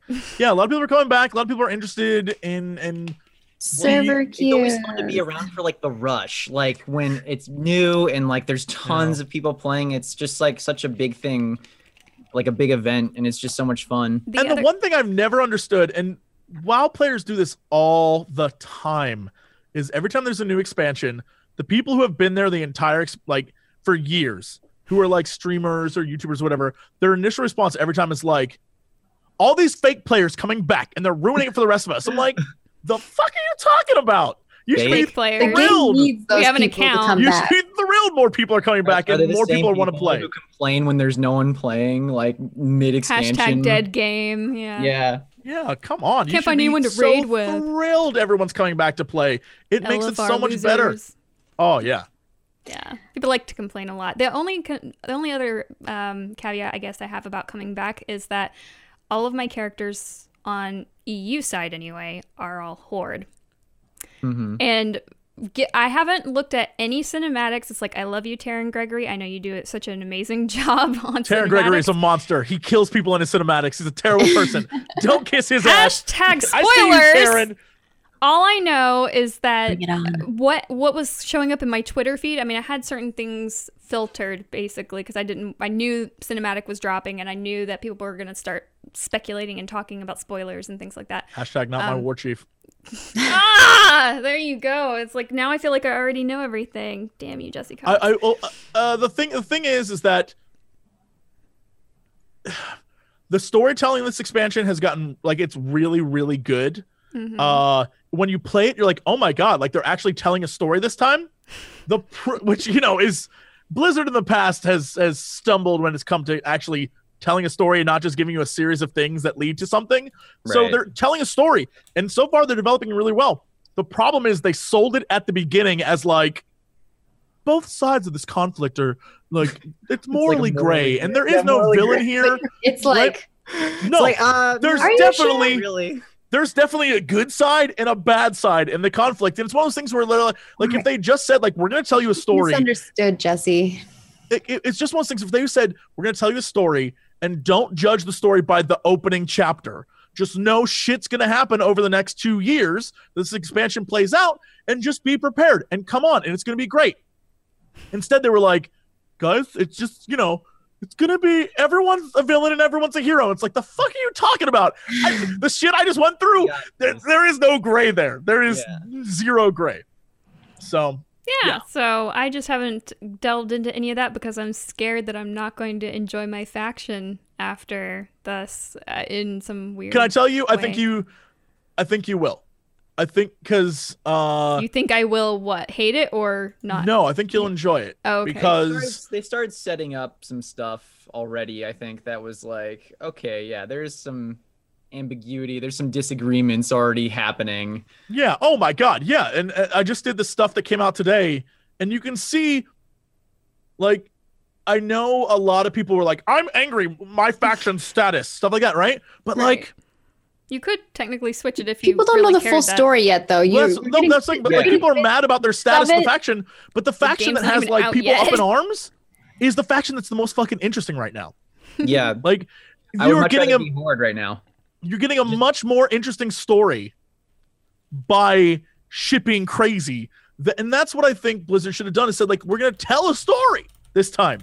We're actually gonna do storytelling. yeah, we but brought they feel on like real they- writers they to write feel for like us. They've been telling a story.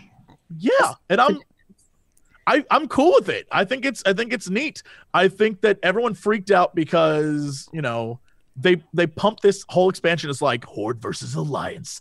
Get your fucking shit together. Let's go wreck some and I liked it's- it too. I was like, yeah, let's do it. Let's go back and like just fight horde versus Yeah. alliance more Yeah, and then and that's that's that shit that's like when they dropped that Saurfang cinematic afterwards, I was I could have I could have I could have fought off like a hundred dudes that day. That I was like so pumped. I was like, fuck yeah, all right. Yeah. I feel like I need to go back now just so that way I know all the things that you're referencing and just mm, But at the same time, I have Watch it. I, I, it's not going to spoil anything for you It's in like a sense because you're going to have to learn it anyway as soon as you Yeah. hop in and play. I know, I know. It's literally like the very first thing that leads to everything that's happening, basically. So I was just thinking that maybe I could like skip this expansion. Do you know? You you ever get that feeling where you're like, Here's the thing, Yeah, That's you what I can did with always- Mists of Pandaria. and Draenor, I got that feeling and I did it. Yeah, that's when I skipped too. And you can always go back. Like when I uh when Warlords came out, I skipped most of Pandaria because I was like, oof, I just can't be asked. Warlords came out and I did my whole thing of like come back right before the new expansion. And I ran through all the Pandaria stuff. Pandaria is beautiful. It was amazing. Yeah, it was pretty great. to look through the through. story Coming was- back in Warlords. It was the Kung story Fu when you can blow through it is really the good. Like when you can go through it like this, it's fantastic. And some of the content was really easy, obviously, because you're coming back from Warlords. But like, Yeah. what I heard in general was it was pretty easy to do. And I, Yeah. I think that's the thing. just like visually if- it was it was a weird situation i remember being the first streamer that actually streamed it. And this was back when twitch partners and things were still kind of like there were maybe like 10 of us that were twitch partners. And i remember getting the code and blizzard saying I, literally on the phone with blizzard i'm like my husband's not home yet. Can i stream this? I was the first person to ever stream pandaria on twitch. And I literally streamed it for the first 10 minutes. The entire thing I'm shouting is, "Oh my god, this is Disney. What in the world, This Disney crap. Disney. This is this is It's Kung really Fu pretty, Panda. yeah. This is Yeah. like weird. What is happening? Pandas everywhere. It's where de- it definitely where am out. I? I, mean, I That's think for sure. It was just such a weird thing. It was just like, is this fan service for China? What's going on? And oh, it's so it, it's so good though. And It was The- the- eventually, but it, the first initial 10 minutes, I'm like, this is what everybody's experience, first Well, initial this is- impressions. I was just like, man, I did not sell this well at all. No, and I think I think that's what's crazy is I agree with you on that. When you start Pandaria, it's kind of wild that it's like it seems a little slow when it starts, and it acts that way for most of the the questing part, but it builds up over time. Like the story gets better and better over time. Yeah. Warlords was the exact opposite for me. That's my least favorite expansion. The first hour, two hours of that is fucking amazing. It's great. It's great. And then the minute you clear that and you hit that grind of like, well, I got to get my garrison up and I got to do Yep. that shit bored the oh, Blows, hell out of So much grinding with the garrison stuff. the rest of that expansion. I hated. I Keep- Fortunately, hated. they made it easy with Keep your in phone with the phone app stuff, which I like didn't do it. Well, did cut it down for me a little bit. You didn't but- even have to log into the game. At that point, you're just like, uh, yeah, okay, done. And- yeah, and that's, oh, the, I that's the hated it. problem though, is you don't even have to be in the game anymore to do all the stuff. And then you were just kind of in your own little instance garrison for like most of the time. I do want to And remind that's- Genna that I do have to go. Uh, Yeah, I know. We're, we're about to wrap up in a minute. I just uh I just wanted to say just keep in mind that I had to do that 10 times. Yeah, no, that's n- Which is- nonsense. I, It, it was you could it was you could pay sixty bucks now and just get a free one ten character. Good luck. Yeah. Yeah, Um, it's so it's so easy. Just I I think when you buy the when you buy it, you get like a character for a one ten character. That's what I'm saying. When Yeah, you buy the game, you get a max level character. Yeah, Go. I just made a new character on a new server with new friends. I'm like, well, I lose out on all my cool stuff, like my little ice dwarf, but whatever, I'll just deal with it. I still haven't redeemed my token for like the hundred, like the level one hundred Me guy either. or whatever. I haven't either. Not yet. Well, you can get a one ten now. It So, says Yeah. 100. I will say this: the UI says 100, but it will level you up to 110. oh, nice. Cool. It's, it's lying. It's need to come back something's wrong fix with something it. new. So Uh, so yeah, decisions will have to be made. Um, I'm just gonna run through some games that are coming out soon, just so that way we have some closure, and then we're gonna wrap up, and we'll Yeah. talk about some of these games later. meeting to go to. Um, yeah. So uh, August 9th, Monster Hunter World for PC. Definitely playing that. Nice. Although I've Yeah, already so played it on PlayStation 4, so it's like, ooh. if I would have known they so would, smooth. if I would have known they would have come up for it, if they were going to do a PC release, I probably would have just waited. But yeah. Um, August 10th, We Happy Few. Going to look forward to how that's going to turn out. I feel like it might not be what we thought it was originally going to be. Maybe I don't know. I'm confused. Well, they're- had the release a different release that was like just their beta footage. right, right. I don't know. Apparently, there's a story, Confused. so I'm excited. and We'll see what happens. Same. It looks Looks cool. I like the style. Yeah, it looks cool. Oh, I love the style too. Um, Battle for Azeroth, which we've been talking about, comes out August 14th. Also on the 14th, the uh, Bard's Tale trilogy is being remastered. So I think that's going to be cool to check out. Uh, that's inXile, which, yeah, inXile has done some pretty awesome stuff. Um, so that's on PC. Uh, Death's Gambit is something that I'm looking forward to. Also coming out on PC on August 14th. That's the Adult Swim and White Rabbit Interactive collaboration. Oh, yeah. So it's like an action RPG, but you're like exploring an alien medieval sort of planet. We'll talk about it on a future podcast because that's that's a, a game that I'm going to be looking at. Um, Deathgarden uh, comes out on August 14th, so that's a that's a big day for releases. Uh, August 21st will be uh, Shenmue 1 and 2 for PC. Thanks, Sega, finally. Um, and a game that I have listed here, but I'm probably like the only person who's going to play it, is uh, Little Dragons Cafe comes out on August 24th. And it's for the Switch. Don't hate me, guys. But this is the creator of Harvest Moon. And you make your own dragon, you raise your own dragon, you cook recipes, boy. and you grow the ingredients to cook the That sounds recipes to feed the dragon. And you also feed Sounds your like a mobile neighbors. game. Well, uh, it, it hope is, it's it is on Switch. So Oh, that I makes just, sense then. I just know it looked really cute, and that's why I said my Switch is probably going to become my weeb machine at some point. But I'm just like, you grow the produce, and the best produce makes the best food, and then you feed the neighbors in your. Gotta make There my dragon strong. Vibes. and then you sure. you grow the dragon, and I've been playing a lot of Stardew Valley, so I'm with you. Yeah. So I, I'm just like, because this it's the maker of Harvest Moon. I'm just like, oh yes, I am. I am so in. but yeah, those are the releases that I have that are kind of up and coming for the month of August. Um, I am not entirely certain if I will be here next week. Uh, I may be in Iceland next week. Yo, kind of a last minute thing. Um, so that might be a thing. I may actually be gone for two weeks because I'm thinking about going to Creamfields in the UK because I have to get my EDM on because I am that old and EDM wasn't even a thing. I started out with trance when it was the Detroit sound way back I'll be when. in UK that weekend. What? Oh, Maggie, Yeah. you gotta come. You gotta come. I I leave. I'm going to the UK. I leave the 17th, and I don't come back till the 28th. Come, come do Creamfields with me. It's gonna be amazing. I don't know if I'll have time for that because I'm running esports tournament stuff. But yeah. Just leave that. That's fine. Just- But, Maggie- Bye, guys. I know you flew me out here for work, but peace. So yeah, um, next week uh, we do have Peanut Butter Gamer on the show. Who? Yeah, Peanut Butter Gamer, that guy, the guy Yeah, who who's that guy? occasionally makes content with Jeff, who's awesome. What? He'll be here on the show. um, I know that we have a couple other guests that are scheduled, but I haven't like nailed down firmly their dates, so I don't want to announce them before they've committed. But I just wanted to thank everybody for tuning into the show today. We did run for like three hours, so enjoy that. And we didn't even take a break, okay? This could have been a sponsored episode, but I just, I was like, no, we have too much to cover, too much to talk about. I'm sorry. I derailed too much. No, no, no. uh, that is probably our primary source of income is is derailing this. Derailment. Yes, this is what people actually sub for, for real. You're welcome then. But thank you so much to Maggie for jumping in and Brooks Place at the last minute. We heart you. I so hope the little the little burrito's doing good. Same, same. Thank you so much, Jeff, for coming in. I'm sorry we didn't allow you to talk a lot. We we are very big mouthed people against these mics. I'm afraid. That was great. Thank you for having me. We'll have you on in a future episode where you can maybe talk a bit more. Maybe when like either I'll myself shut or up. Jesse isn't here. I don't know. I'm, I'm, It we was will, nice meeting you, Jeff. Also, because will- uh, first time Jeff and I met. we will definitely invite you back when we do our uh, Gone with the Wind Advanced Dungeons and Dragons.